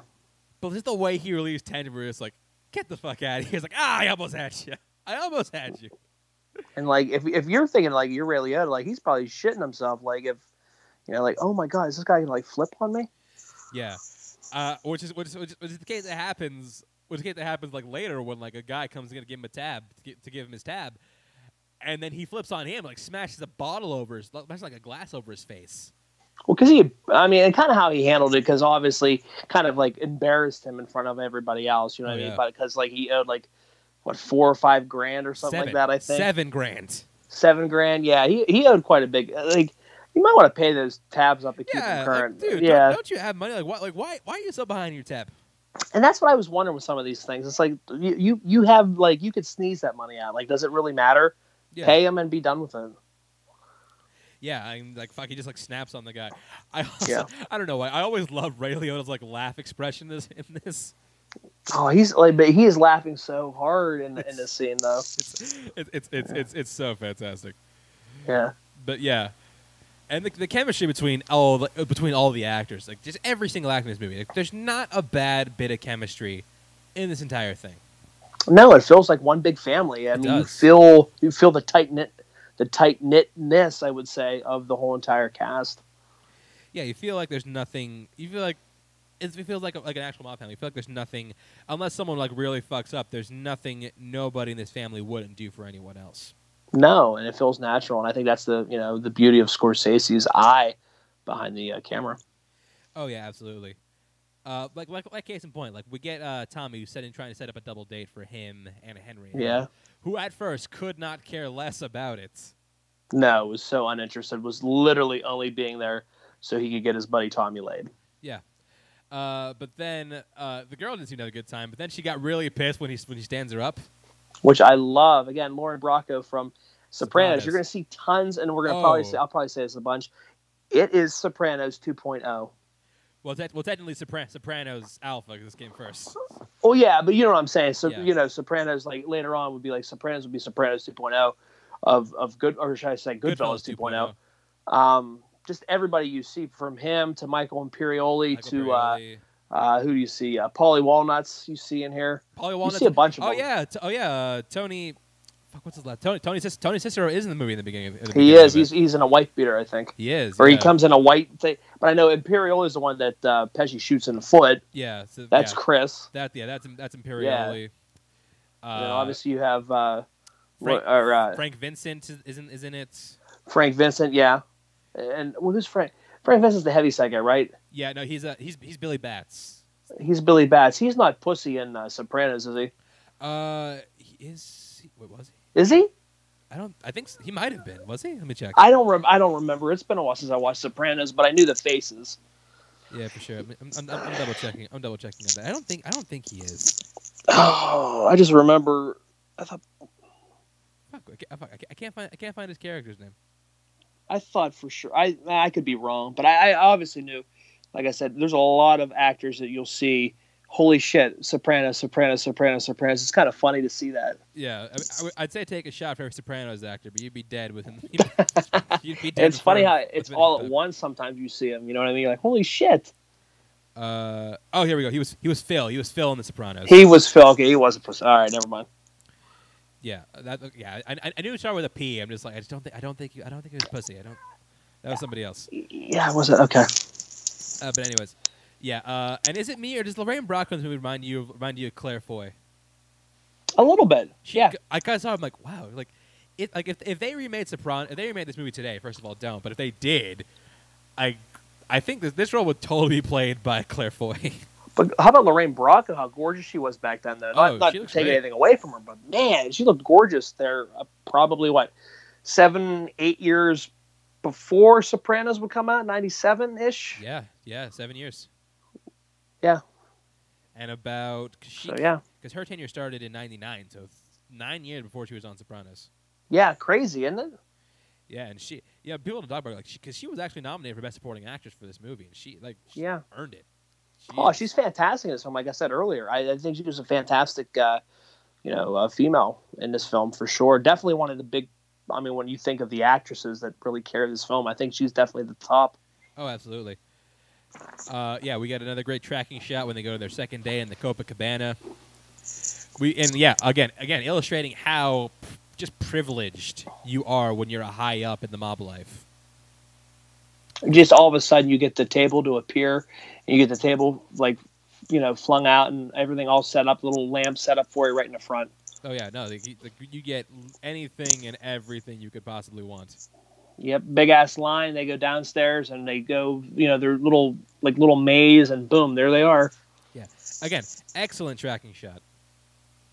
and i want to add that i do i think the soundtrack's fantastic too Oh, the oldies. soundtrack for this movie is excellent.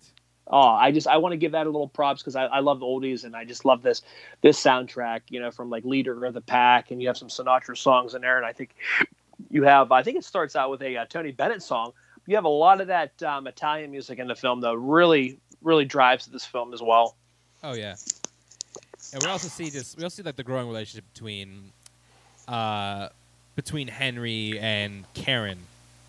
yeah which is the bulk of what you see kind of in this little like eh, i'd say about like maybe like half hour of this pretty much just shows the uh the uh, gr- the evolution of their relationship i guess i should say Yeah, and it's never st- like, like it, it, it- she never explicitly finds out what it is he does until this scene. What happens is, uh, what happens is uh, Karen, she gets like, she gets passed at by this one guy who lives Yeah. on the streets. Yeah, she was in the phone booth, I think, and or Yeah. she was at the phone booth is where they met, or whatever. Yeah, and, and she get grazed by this guy or whatever that she knew. Yeah, and then like Henry Hill just goes to his house and just like, beats the fuck out of him. Well, he pistol whips him good in the mouth. Oh, you, you, a, a, a couple times actually. I love when she he hands the gun to uh, yes. to her. No, that's you can see, yeah. You can see the blood on it. Oh, it's fantastic. Definitely, yeah, it's badass. It's like you know, you know, if that was my wife, I would do the same shit. But yeah, but not even his wife; it's his girlfriend, and even just like, Well, but I'm saying in general, you you can see where he's right. in the right to do this. You but know, like, but like, yeah, and I, I love that Yeah. her reaction to it. We're just like, like I didn't, I didn't, I didn't ask. I know. I like, I know this life. I know this life is dangerous, but she's like, it, it's like it turned me on. so, it, like it really, like it really kind of just like drove, drove her. It, it, in a weird way, kind of strengthened their relationship. Well, yeah, because he, I mean, it showed that he would protect her pretty much. You know what I mean? And I think that in itself, women want to have that sense of protection. And I mean, obviously, he was, the, you know, Henry could give that to her.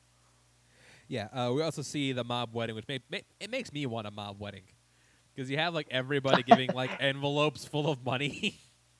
I'm like, Jesus Lord, with all the envelopes. And I like how uh, Karen's character was like, "Oh yeah, um, do we have to like pretty much like by keeping your eye on the on the on the envelope Oh, yeah, sack like, or like- whatever? Like, like, where- like, where- like, where's the bag of money? He's like, oh, don't you? Don't, you don't got to get stolen. Not here. yeah, yeah, it's not gonna happen here. Yeah, it's like what? That would be the first thing that I think anybody would take if they were gonna if they were gonna loot a uh, Italian wedding. Oh yeah, the, the, the bag the bag full of envelopes of money. Jeez, I mean, they all had those.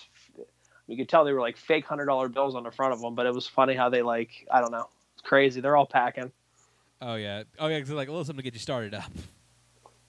Yeah, yeah. Yeah, I love that. Yeah, we also we see that at Karen's really taking the mob lifestyle. She's hanging out with all the wives, who are basically all the same person. They're all the cookie cutter, the same. Yeah, Yeah, like very Jewish, very big hair. yeah, yes. Very like I want to go and get my hair done and my nails done and just do catty gossip shit. So yeah, it's pretty much like they're all the same. Yeah.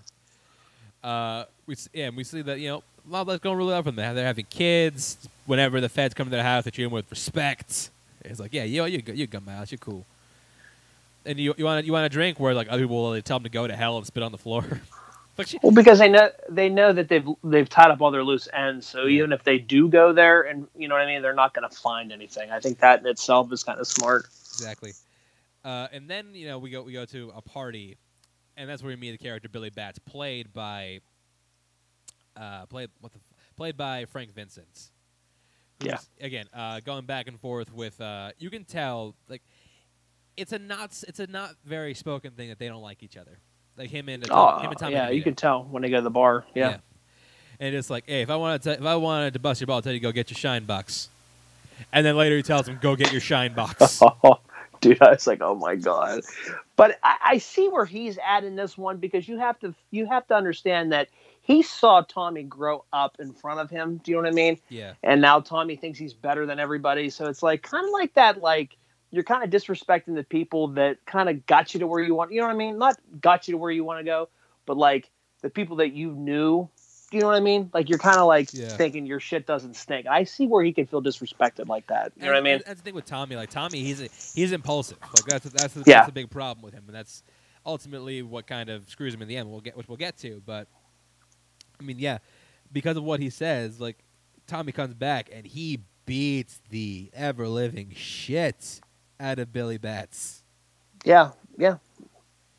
Yeah, so we and you find you figure out that this is the guy who was in the trunk at the very beginning. Yeah, almost kind of like a uh, Pulp Fiction, almost tying everything together. You know what I mean? The, the diner in the yeah. beginning. One of those type of things. Like it, it ties in. So when you realize, oh shit, this was this was the scene that we saw at the beginning. We're getting the backstory of Henry. Now we're tying it up to the beginning of it. And now from the beginning, we're watching the rest of the film unfold. I like how they set that up like that. What, what what we didn't see though was what we didn't see though was them having dinner with grandma right before right after right before they drove off and stabbed him some more. Yeah, but not even like that. But like you think he's dead, and then they're eating with grandma, and you hear this like thump, thump, thump. They're like, oh my god, he's Oh, not dead. He's like he's not he's not dead. He's still alive. Oh man! And then I love how it was funny because uh, I just love the the whole explanation because she's kind of like it's late at night. She's kind of senile, so it's one of those things. What's on your shirt? Like, oh, we hit a deer, blah blah blah. And then he wants that knife. You know, the knife obviously that he, cu- he cuts Billy Batts with or whatever. Ends up like you know stabbing him multiple times, but he uses he uses it because the hoof got caught in the uh, fender or whatever. He's like making up bullshit excuses to obviously kind of like, you know, stop the line of questioning from his grandmother. But it's just so funny how to watch this all play out. You know what I mean? Oh yeah, for sure. Uh, we also see that we also start, kind of start to see the downfall of Mala. It's starts to become like less, not less sexy, but more like corrupting, more evil. Like, like you find out like there's a whole like policy where. What was it like? Saturday nights are for the wives, Friday nights are for the girlfriends. Or, or It was it was? Saturday. I think it was Friday night was for the Saturdays were for the wives. Friday was for the girlfriends. So Okay, so I was basically, all these all these you know mobsters or whatever that were married or whatever were like cheating and running around with other mistresses. Which I mean, as a married person, you kind of look at it, you're like, yeah, really, like it's kind of it's shitty, but that's what they did back then. I mean, I guess you know they wanted to look the part. You know what I mean? Um, I couldn't imagine keeping, especially with the daily life of all this shit, and then on top of it, you're juggling relationships. Like it's just too much. Oh yeah. Yeah. And is it me or I, look? No offense to this to this actress. I'm sure she's lovely in person, but there's like one like lo- there's like one shot where she's like not very well lit. She looks, looks kind of like a man wearing a wig. yeah, yeah. Uh, some of them, and then you you realize it's like, dude, Henry got a better gig at home with Lauren Bracco. You know what I mean? I think Karen's a pretty good catch. And even then, like even Paulie, just like, hey, yeah, look, you gotta, you gotta fix what you got with Lorraine. Like, Yeah. she, like she, she's, a, she's a, she's a good person. Well, yeah, because she go Karen goes to um to Paulie to to bitch about the fact that like she pretty much went to the mistress's apartment and was kind of like f- frantically ringing the bell, calling her a whore, and like you know it, it's a cat fight without actually having the cat fight. Um, because like that chick scared shitless like behind the you know in her in, in their room or whatever. Uh, it's just it's crazy. But yeah, Paulie wants you know Henry, hey, make it right. I don't care what you got to do. You got to look the part. So and, wh- you know while, what I mean. And while So all this you- is going on, Michael Imperioli comes in. which I love. I'm like, holy shit, it's Christopher. Yeah. Yeah, from The Sopranos. So yeah, another uh, good old Sopranos uh, cameo. I love it. Yeah. Uh, plays a guy that, yeah, again, Tommy shoots him accidentally. Yeah, because again, he's trying to be like, uh, trying to impress people. That's his like downfall. Like he just pretty much do that, oh, you know, dance boy type thing, and he wants to like shoot, you know, and to kind of have like obviously Michael Imper- Imperioli's character kind of just like to to jump around and be like, you know, frantically like wailing his legs because he's kind of like a soft spoken guy. He's just there serving drinks, kind of not just you know, it kind of slower. He's like a slower character because Yeah. like if, when they're having that interaction with drinks or something like that, he keeps like kind of like not stuttering, but like he's slow to the trigger on that. You know what I mean? He, he's is- not. Which Yeah. is odd because his character Sopranos is nothing like that. No, he's completely sharp. He's completely well rounded. Oh yeah. Um, it's it's kind of funny to see that, but like, yeah, Pesci's character is this shows you the craziness of Tommy, um, and he accidentally shoots him in the foot, which you know, it just looked like it absolutely would hurt. Yeah, it's uh yeah, so yeah, this is where Paulie says like, "Hey, look, you're gonna stop this shit. You're gonna go home." Actually, right before, actually, no, before that, I want to talk about the scene where uh Karen's holding a gun to Henry. Yeah. I love this whole exchange because the whole time, like, Yeah. you can see like it's a big deal for Karen, but not so big for Henry. Like, yeah, this is not the first time I've had a gun. I've had a gun pointed at me. Yeah, eh, but for Karen, like Karen's sticking up for herself, though. Do you know what I mean? Yeah. Like, she doesn't want to be played for a fool, which I think a lot of the mobsters' wives during this time were being played as. You know, it was like, yes, this is stability, this is family, but we're still going to go out and live the single lifestyle of like, you know, honing in any girl that we can just to try to get laid on Friday nights and then try to be a family man by Saturday. It just it doesn't work. You know what I mean? Yeah, so uh, that's where Paulie comes in to say he should return home to Karen. As Yeah. But first, you got to go collect some debt from a gambler in Tampa. Uh, so they do this, but here's the thing: after they get back, Jimmy and Henry are arrested because they were turned in by the gambler's sister, who was an FBI typist. What are the What, odds? like, what are the odds? What are yeah, the seriously. odds? At that, you just got to swallow the pill, man. I think it was your time to serve. Uh, Russian roulette, you know, the bullet got you. Yeah. Um, but it's a slap on the wrist, though, when you see the the life they live in jail. which use that in quotations. which is uh, yeah jail. We use jail very loosely, yeah. but Oh Uh, my god, what a joke. funny thing is this has come after a line that uh, Henry had earlier to Karen, where she's just where he's just like nobody gets caught unless they want to. Yeah. So like in her eyes, he wanted to get caught. I, guess, but I mean, realistically though, I think No, realistically, Henry just and like Jimmy were trying to do the best. Yeah. realistically, it's just a freak set of circumstances, but that's not how she sees it. Oh yeah, no. But like honestly, like I think Henry really thought Henry and Jimmy think I think really thought that their tracks were covered and that they were in the clear. I mean, it just so happened that a, a, a relative was, you know, a Fed. I mean, like what are the odds of that? But uh, yeah, no. Speaking of their life in prison, holy shit! Oh my lord. Yeah.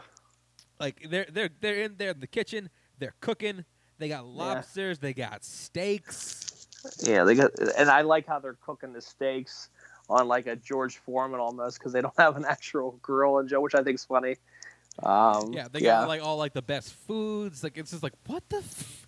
even in prison, even in prison, you're getting scared. Like what? Why? Wh- Why is he even a threat for you? yeah, it's like an Italian like sleepaway camp. It's it's not. It's a slap on the wrist, man. yeah. Uh, like I said, uh, Henry and Jimmy got sentenced to ten years. Only served four.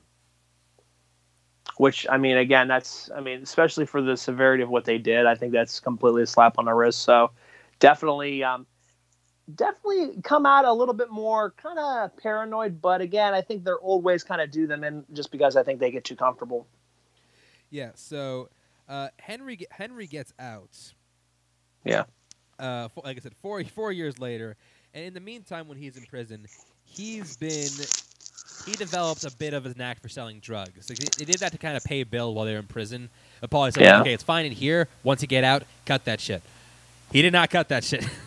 No, because he again because he has a smuggling system in Pittsburgh, uh, and that's kind of where you know he kind of wants to do that as side cash because he knows that there's no income coming in from his family, so they're pretty much piss broke now again. So he has to live like a human, like I, I say, like a, like a, common folk, like you know, you you and I, and like you know other people, um, not living on this you know this you know uh, Olympus, so to speak. You know what I mean? They're they're literally, you know, living in this like small apartment and he's like, I just I, I can't we gotta get out of here. yeah. So they start selling drugs in addition to this giant heist. So the the, the uh, Swedish heist, no, not the Swedish, it might have been Swiss, French. What was it. Latarza or Tarza? Luft- Lufthansa.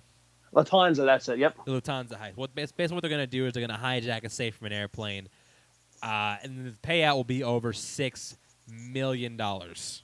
And there's so many people that are a part of this though. There's so many intricacies in this whole entire process, which is crazy. How, how like how vast this uh this heist is going to be. Yeah, so uh, they pull this heist off. Uh, it work it works out, uh, but Jimmy's not ex- exactly happy with the way people are spending money. Yeah, which is crazy because it's like I get it, but like the one guy that comes into the uh, the bar, the party or whatever that they have or whatever, um, where they had just recently got married and he bought the pink court, uh, Cadillac or whatever for his wife. He did kind of cover his tracks though. Like he said that his it's under his mom's name and it was a wedding gift. So I mean, it makes sense.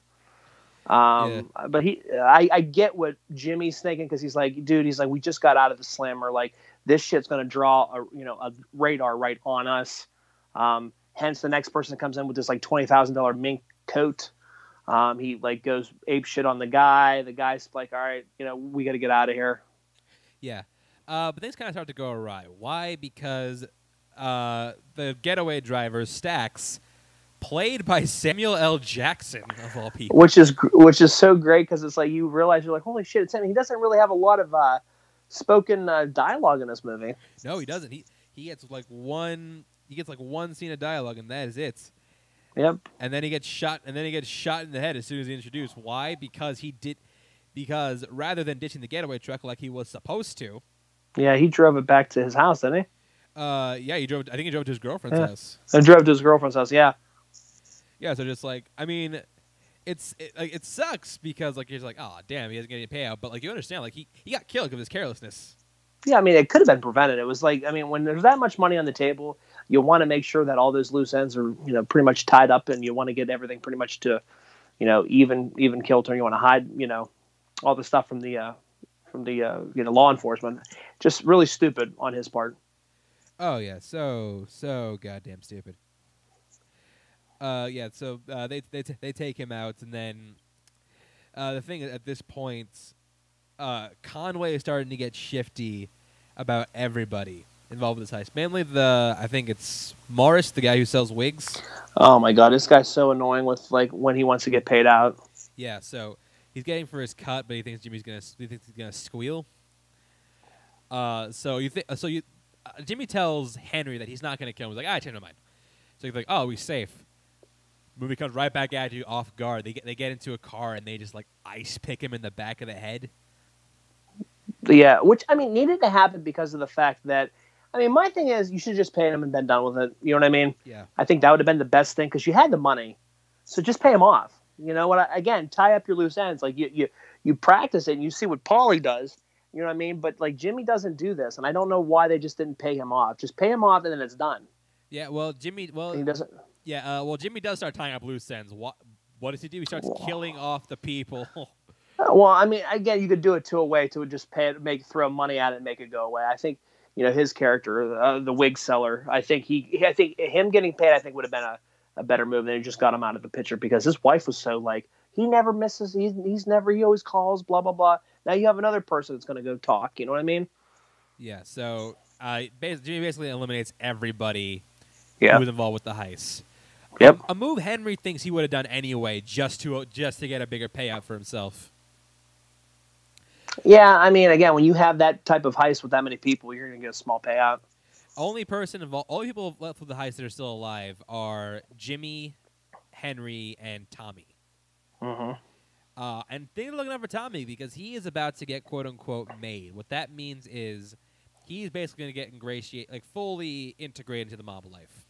Pretty much be like the next Paulie. Yeah, uh, and which is which is an opportunity that only Tommy could ever have because he's the only one that's full Italian. Yeah, and they, they have to tra- trace their roots back to Sicily, so they have to be 100% full blooded.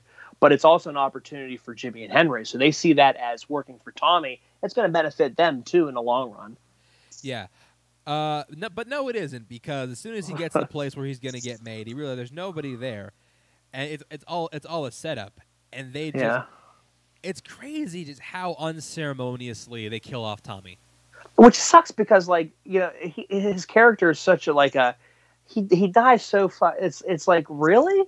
That's how you're gonna kill him? Like really? I That's mean, how you're gonna it- go down? Like that it sucks. Makes, it makes sense because like it's Well, it kind of does. trying to trying to illustrate like death is just like it's just it's just a thing that happens and it could happen to anyone at any time. Kind of like what Game of Yeah. Thrones tried to illustrate in earlier seasons.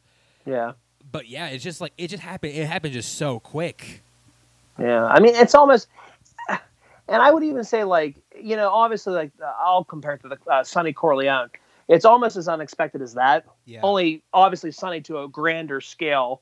Obviously, the death scene. But what I'm saying is, it was super unexpected. You know, you're watching, you're like, what the hell? You know what I mean? Oh my god! And It- the like, thing- it, the it's thing it's done. retroactively you kind of see so the reason he got killed is because this is this is Yeah. retribution for killing Batts earlier in the movie why Yeah. because he was made But you gotta look at and, and just to kind of not even just to compare the characters, but Sonny was also a loose end too, kind of like Tommy's character. So you kind of see where a little parallel between their two characters too.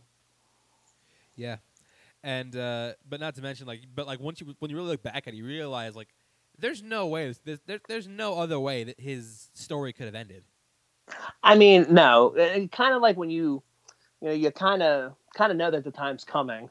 Um, you know what I mean? It's like you, you feel the grim reaper breathing down your neck. You know it's going to happen sooner or later, um, sooner rather than later, I should say. But uh, yeah, that totally takes me off guard. You're like, he goes in, you're like, this guy, this is a day of celebration.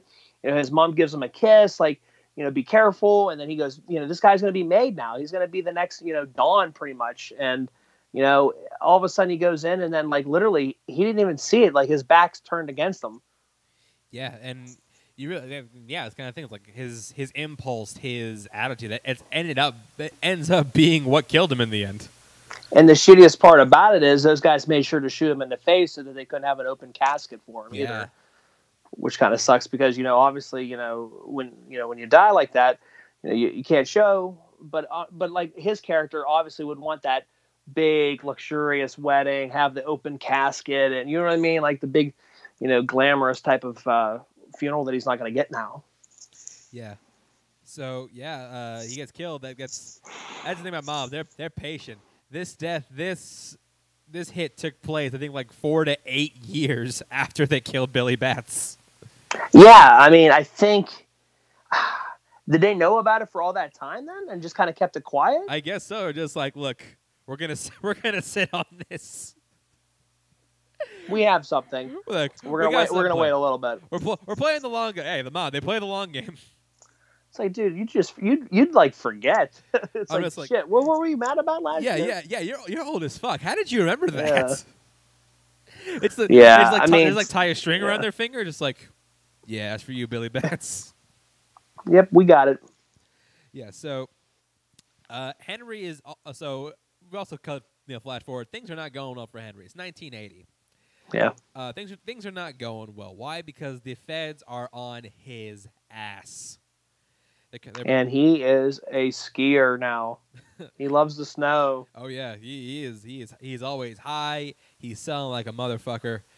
Uh, he's trying to set up this like massive drug deal, sell off what the rest of what he has. Uh, what he, so what he tells, so basically he he goes to a motel to meet to meet his guy to set up a drop. Yeah. He tells his I think it's like his babysitter, like he, he's, he's involved her. He tells her to go call the people he's the people he's, she's going to be meeting. Give him From the a flight payphone. from, from a payphone. Yeah. him, give him the flight details. Give him the amount. Give him everything. Yep. He very explicitly says, "Do it from a payphone." Guess what she doesn't do? She does it from their phone. She does it from their phone. Yep. So yeah, as you can imagine, he gets caught pretty quickly. So, yeah, crazy. Yeah. So uh, he he gets caught. He gets arrested. He is about to go to jail for a very long time. Oh yeah. Uh, but here's the thing: there is one. Okay, well, they get, he gets bailed out. He has one chance. First of all, he tries to get out, tries to get the rest of the dope that's in the house and sell that off. Sixty grand worth of cocaine. But Karen flushed it. Karen flushed it, which okay, smart move on her part, because Yeah, I mean, because you know, if they see it, they're going to bring him down. So why not get rid of it and be Yeah. done with it? No traces. It makes sense. So uh, he has no, he has no choice. He has to go to Paul. He has to tell him. He's like, yeah, I fucked up. I I did something you explicitly told me not to do. Yeah. But you know, and you feel like this is the part where he usually be the part he get killed. Yeah. But Paulie, hey, Paulie's got heart. Paulie's got heart. He's like he, he gives he gives them he gives them a stack of money, about thirty two hundred bucks. Yep. And it's like this is the last money. Like this is basically basically buying him out of the of the of the family. Yeah, because he said this is where I turn my back now, or something like that. Yeah. Yeah. So he's like, "Yep, I'm done. Like you, like you're on your own now." Yeah, um, we also got uh we also see that uh Jimmy is going re- he's going really shifty of Henry because he, thi- Oh, yeah. he thinks he's gonna blab. Yeah. So much so that he almost gets Karen killed in the process. Yeah, he was literally trying to put her in an ambush, but Karen, I get, you know, being the smart woman that she is, kind of read between the lines what was going to happen. So she got in her car. She's like, "Yeah, I can't go there." She's like, "I, I my mother got the kids. I got to hurry up and get back." She knew she was going to get hit, so I think she started to see the. Uh, she started to read between the lines too. Yeah, no, I I, I, I this scene is, is great. It's like really great, Yeah. really tense scene of like because you you don't know if she, you don't know if she's gonna go through with it or not. Yeah. You're no, oh, because is you're like, I mean, it's Karen. Like, I mean, you, you can't like they're not going to kill Karen, are they? Um, and then she, yeah, she really puts her her wits, you know, together and really kind of out uh, out thinks Jimmy on that one, which is great for her. yeah. So she go so Henry goes to meet Jimmy and, and he makes sure to make it a public place. Yep. and you know, it's, it's them trying to talk like, "Hey, I'm not, I'm not, I'm not gonna, turn, I'm not gonna turn you out. You're like, you're, gonna- you're gonna be, you're gonna be fine. Just don't worry about it." It's hard to focus on the conversation because there's like one dude behind Robert De Niro who's trying way too hard to act natural. You know, notice that guy? No, like I saw there was too much going on because you look at the window and there's shit going on, there's shit moving outside and stuff like that Ne- too. ne- next time kinda you watch your- this, next time you watch this, like pay attention to the guy sitting behind De Niro. Okay, I, I'll have to do that. He's really weird. First of all, he, he starts off by looking like right at the camera, Oh, it's like shit. and second of all, like just, just, just, just, just, just, watch, just spend the whole scene watching him. It's I will. it's it's it's really off-putting. So he re- so Henry realized this is the last straw. He's like, okay, you know what? If you're willing to kill me, then why the fuck am I trying to protect you? So Yeah, seriously. uh, he, he goes he goes to the feds. He's gonna get witness protection. All he's got to do is prosecute is uh, prosecute testify against his family, and then he's and then he's a free man. Which is sad because it was like what he prided himself on to get into it. You know what I mean? He's doing the things that he was said not to do. You know what I mean? Like running your mouth. You know what I mean? Oh yeah, I Pretty mean, much tur calling out who's who. Like he's pointing to Jimmy. He's pointing to Paulie. It kind of breaks your heart because you like you feel for it because like you feel like this kid they put him under their wing and it's like you understand why he's doing it, but you still feel bad though because it's like those are like severed ties now. You know what I mean? Yeah, I mean it does suck because I do li- I do love Liotta's acting in the scene where he's just like, is the ma- is is, is, is the man in this court right now? Yes, he point him out. And he starts like pointing out, you know, Jimmy points out Paulie. And it's just like, it's not like he doesn't want to do it, but he's like, I got no choice at this point. Like, what am I? What else am I supposed to do? Yeah, I mean, he, he has to do it. It's either it's pretty much them or him at this point. He wants to live because he has a wife, he has kids.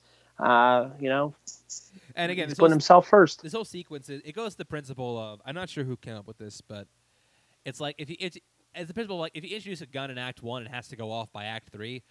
If you Yeah. s- if you say if you say uh, hey two if you say you have like two rules, don't rat on your friends and keep your mouth shut. By the by act, in Act One, by Act Three, you're gonna rat on your friends and you're gonna open your mouth. Yeah, Uh, so he uh, so Henry goes with witness protection.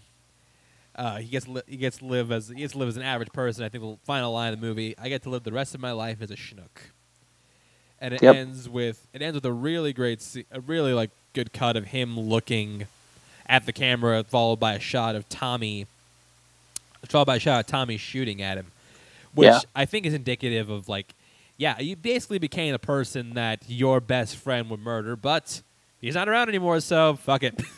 And or it could be a thing of him always having to look over his shoulder too. You know what I mean? yeah, for sure. Yeah, Uh, so yeah, we get the finals that Henry Hill was in protect, protection until he sti- or he was still in the protection program. He passed away in 2016, I believe. okay. Uh, until ni- in 1987, he was arrested for I think like theft or robbery or some shit like that. I'm not sure. Yeah, Uh, in Seattle, Washington. Oh yeah, uh, narcotics narcotics conspiracy. Received five years probation. Since then, he was clean. Uh, Paul Cicero died in. Pr- Paulie died in prison. Jimmy Conway was eligible for parole in 2005. I don't know if he ever got off. If the person he was based on ever got off. Uh, 2004. He's eligible in 2004. And that's where we end off the movie. Which funny thing, funny thing also came out this year. My Blue Heaven, starring Steve Yeah. Martin, came out this year. That is Yeah. that was based on funny thing like come out this year. That was based on Henry Hill's life in witness protection. Oh wow, that's funny. Yeah, Steve Carell's character is essentially Henry Hill. You mean Steve Martin's character, That, who, did- who did I say? Steve Carell? That's Steve Carell. Steve, yeah, Yeah, Steve, you're Steve Martin's good. character is basically Henry Hill in that movie. Okay, I'm gonna, yeah, I remember watching that movie. It's been a while, but I have to rewatch that then. Yeah, for sure. But yeah, that was Goodfellas. So Russell, as a first-time watcher of this film, what what did you think? It was a fantastic movie. Honestly, this might be one of my top Scorsese films. Uh, when you think of Scorsese, you really put these guys, you put Goodfellas up in the top, uh, you know, tier of his films because I mean, this is a fantastic movie. It's it's sad it took so long to finally watch, um, but I'm glad I did. It's something I will absolutely go back to and watch because I mean, it's a it's a terrific film. Like what I said at the beginning, post Godfather, there really wasn't anything mafioso that had that feel. You know what I mean? That grand feel like this movie has. You know what I mean? Um, so I think that this movie would follow in the footsteps perfectly with The Godfather. Um, obviously, we saw a lot of you know types of mafia movies. You know, with you know your Donnie Brasco's, your other types of films uh, like that with like mafioso type um, storylines. But this one, this one's like it's a fantastic film. Um, I can see why um, people voted for it. It's it's amazing that Dances with Wolves won this year. Yeah. Really, it's it's it's it's it's super head scratching, but okay. Not only that, not Um, only that, but Scorsese didn't win Best Director. No, which I mean, I would take. I'd rather see Scorsese win for this than The Departed. Um, I just think, yeah, I think Goodfellas is a better film, and it's on its it stands on its own. It's not a remake. Like obviously, uh, Infernal Affairs was, you know, obviously The Departed. So uh, to me, like this was a standalone film for him. You know, it was more of his original idea. Uh, just based off of again based off of uh, uh, novel. But yeah, no, this movie's fantastic. You get from top to bottom great performances from Ray Liotta. De Niro's fantastic. We can see why Pesci won uh, an Academy Award. Um, Lauren Bracco's fantastic. Um, they get a lot of good performances in this uh, film from top to bottom. Um, even Paul Sorvino's uh, excellent in the fi- in the film when he's actually in the film. But uh, yeah, this movie as a whole, I mean, it's it stands the test of time. I think it holds it holds up pretty good thirty years later. Um, some of the scenes with the with the you know with the killing and stuff like that, like the blood looks a little bit fake. But I mean, outside of that, though, you got to let that stuff play out. You know what I mean? You have to understand that's in the '90s. Um, it's not like it is now. But um, outside of that, though, no, fantastic film for sure. I'm, I'm really glad we got a got a shot to watch this. Oh, absolutely. I mean, I this is one of my favorite movies of all time. I think that. Yeah. I think that it's an excellent, excellent film. It's Yeah. definitely, definitely my favorite Scorsese film. Uh, this might be. I- I'm I'm I'm thinking because like I for the longest time, Raging Bull's always been my favorite. I just I, I love Raging Bull. Um, but this is God, this is really close. I'm I'm gonna have to let it uh, marinate for a little bit, but uh, I definitely got to go back to this film. Oh yeah, I think, it's definitely like I think it's like surprisingly rewatchable for like the the subject matter it contains. Yeah, performances are great. I love For the sure. writing. I love the direction. I love the cinematography of it. Like this, I love this movie from top to bottom. It's one of my Yeah. all-time favorites. I figured this was gonna win once we put it on the poll, but either, regardless, I'm, I'm glad I got a chance. I'm, I'm only glad to get to revisit Goodfellas, and I'm glad I got to see you on your first journey into this movie. So that's that's great. Yeah. yeah, me too, man. I'm I'm I'm always a fan of when we get to watch each uh, watch each other like watch a movie for the first time. It's always enjoyable because we can share that. You know, what I mean, it's we can share that. Uh, you know. Uh, moment with with each other it's it's uh, special when it comes to that but uh, yeah really really excited that i actually have to watch it though Yeah, for sure. Uh, so that's gonna do it for uh, us today. Uh, Russell, you want to give our plugs before we head out? yeah, you can find us Notorious by Chance on Facebook. Join that group. We're, we're hovering around 400. We're almost there. We're going to get there hopefully soon. Um, that's where we put up the polls for you guys to vote on. So that's where you guys got to vote on, um, you know, Goodfellas and all the other good polls that we put up. We got a lot of good polls coming up uh, for the month of December as well. Um, you can also find us Notorious by Chance on YouTube. So go ahead and subscribe there. We will. I think once I think we'll make it a New Year's resolution to get uh, more active on the YouTube front. I think we'll we'll do that. Um, I'm sure there's ideas that we have for that. I'm, I'm sure our best of 2020 will probably end up uploading it onto YouTube. But yeah, go ahead and uh, join that as well. You can find me on Twitter. It's going to be Chance Wars underscore ninety one.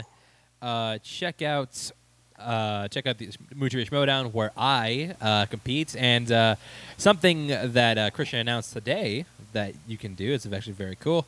Uh, if you do you want to be in the Schmoedown, you could be. Uh, because he's opening the door for you to submit a promo to possibly join the Schmoedown.